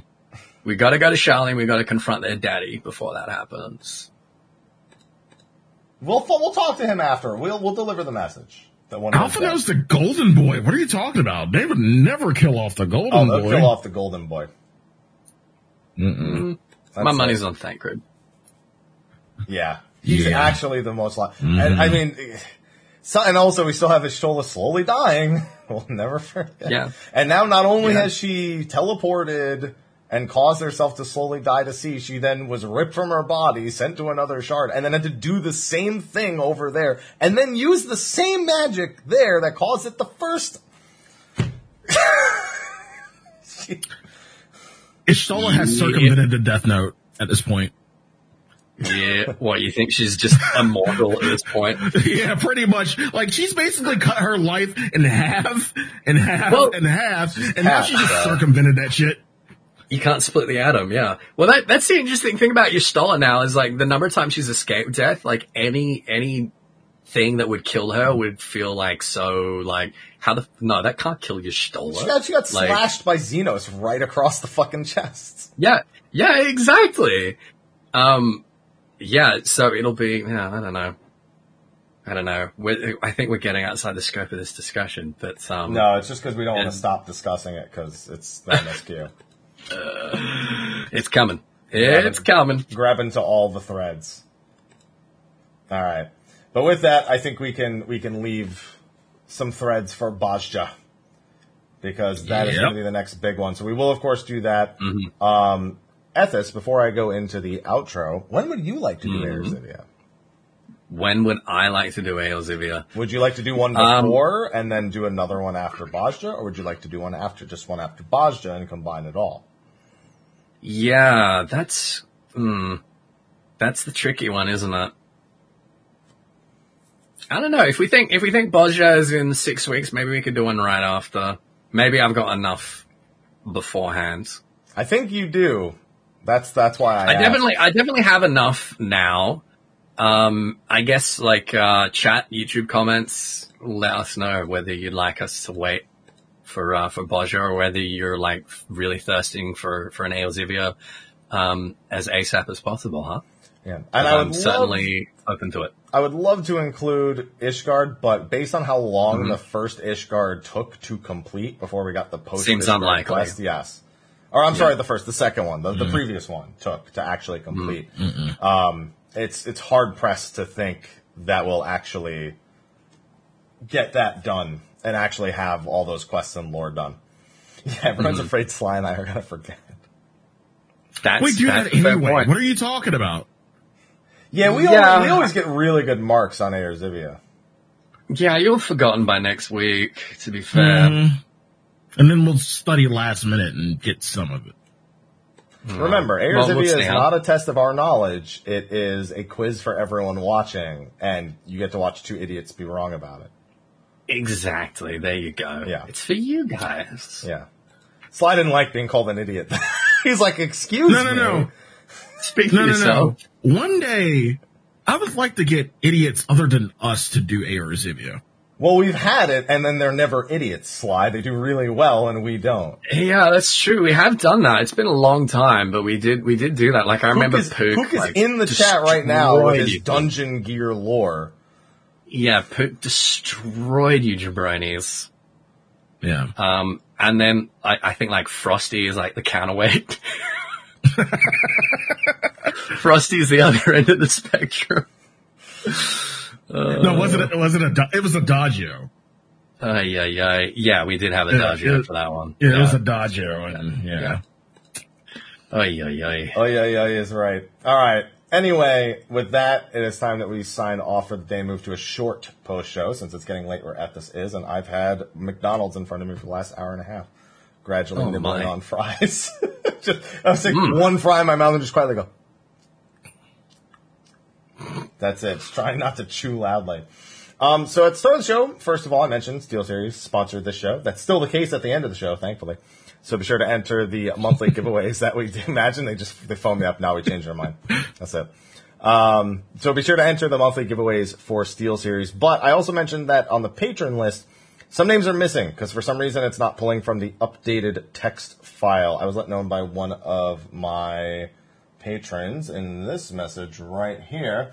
So I want to thank a few patrons by name since their names have not been scrolling. But if your name has been scrolling, you know, just, uh, you know, thank you, thank you for supporting. We had our uh, elite sponsor, stand, well, standard of the realm, but elite sponsor overall on uh, patron, and that of Ivarin Kazama. I'm trying to read this from the other monitor and lean into the mic. Uh, there's Pogs. All right. We just saw smiling, and I was like, "There's Pogs, aren't there? There are Pogs." And then we had uh, a bunch of premium sponsors across the board. We had Blazing, we had Ray, we had uh, Kate, we had I think this person actually gave me a name. No, we had a uh, Zanini, and we had a uh, Sylveon, and then also I think somebody said their name was messed up. Uh, Mimikyu Dance on Hyperion. I don't have the tier they're tied to, but they're going to be thanked here all the same. So thank you to all those people for being recent patrons or for letting me know that your name was absent from the list and that because it's not pulling from the right name. Uh, and also, of course, thank you to our patrons of darkness, Kuchikros, Anjanova, and Karen Ione, who have gone above and beyond for their support. Uh, on Mondays, we have images. And I remembered to replace the image this week, Sly, but it's not going to show here because OBS just barely holds together for some reason with State of the Realm. And I don't want to tempt fate any more than I already have. Hell yeah, you mad lads. Thank you so much for the support. Thank you. Oh yeah, we are reaching Thank critical so overpog. It's fine. it's going to be part of Emerald Weapon. All right. So with that, Ethis, thank you for uh, educating us. Yeah. Yeah, We'll go with any anytime. Um, like I was saying, my my thoughts and my um, I guess the things that I know and the things that I may or may not have missed um, are going to evolve over the next couple of weeks. Um, I'm going to be putting out lore bombs on uh, Elidibus and Azem in particular. I did a, a, a bunch of these um, at the beginning of Shadowbringers. If you guys didn't catch them, um, you know about the shards and the calamities and the Ascians and light and darkness and all that. So, so you know, like check those out. Um, I'm also um, uploading my playthrough of the the MSQ to YouTube in parts at the moment. Um, we're gonna have part four coming out. I'm, I'm gonna uh, basically queue it uh, and upload it as soon as we're done here. Um, so check that out if you want to see like my thoughts and reactions and you know some some like long form uh, lore discussions about the MSQ as we play through it there. Um, of course, I stream several times a week on twitch.tv slash Asher. I make, uh, YouTube videos on youtube.com slash Asher, mostly 14 lore. We're going through the Tales of the Calamity as well. I'm doing like a discussion from everything we know about all the Tales of Calamity going right, right, right back from the beginning. Um, so check those out as well. Um, and, uh, follow me on Twitter and, uh, thanks very much everyone for listening, for having me on. Once again, I, I really, really appreciate it. I appreciate the platform and I appreciate, um, you know, having a chance to like, uh, ramble about this stuff and crystallize my own, uh, my own thoughts, my own ideas. So thank you. Thank you. And, uh, I will pass you on to my good friend Sly.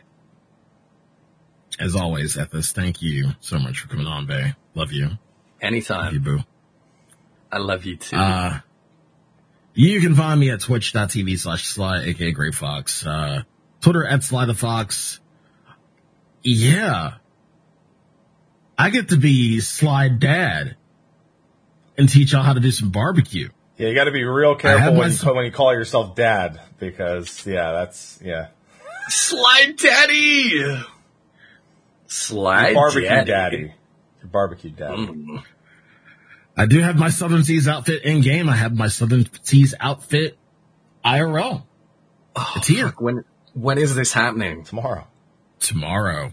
I was going Oh, to do it today, yes. but we ruined it. So, Yes. What time? So, okay. stream will start 12 p.m. I'm actually going to start cooking 12 a.m. tonight. Is that Pacific? Um, so 9 a.m.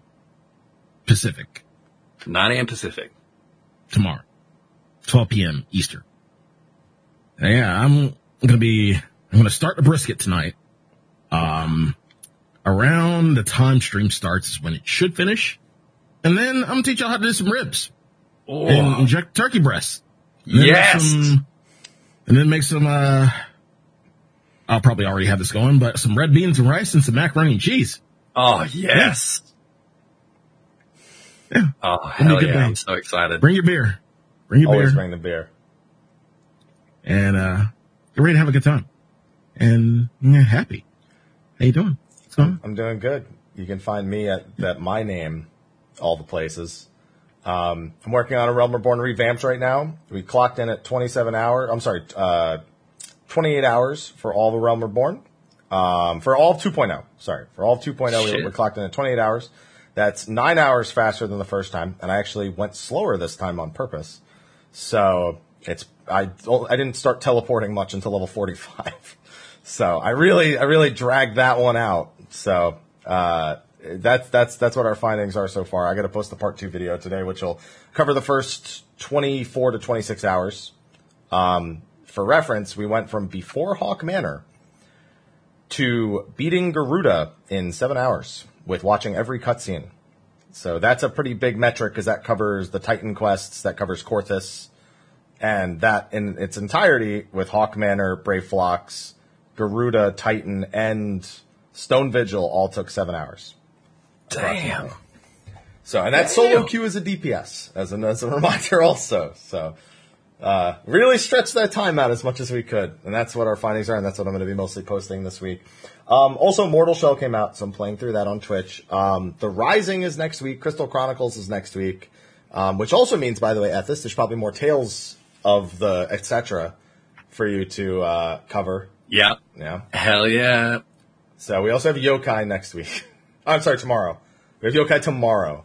So, uh, ready for Yeah, it. get on, get on with it. Get on with it. Oh, I will. Wrap I'm going to get on with Yokai. So we've got a lot on the Yeah. schedule, and uh, I hope you're all looking forward to it. So with that, we're going to wrap up and move on to a short post show. So, uh, so uh, you know, Ethis's uh, partner doesn't yell at me on Twitter anymore about having to hear lore bombs. she did. Yeah, she should. Oh have. my god. And uh, I hope you all have a good night and a good week. And we'll see you next week for. I think I know what next week's show is going to be about. So I'll DM you about it. I just got to find. I got to find Okay. us some guests for this one, most certainly. All right. Okay. But thank you everyone for tuning in. We will see you next week. And until then, take care. See you next week. Cheerio. My outro won't swap. Now it is.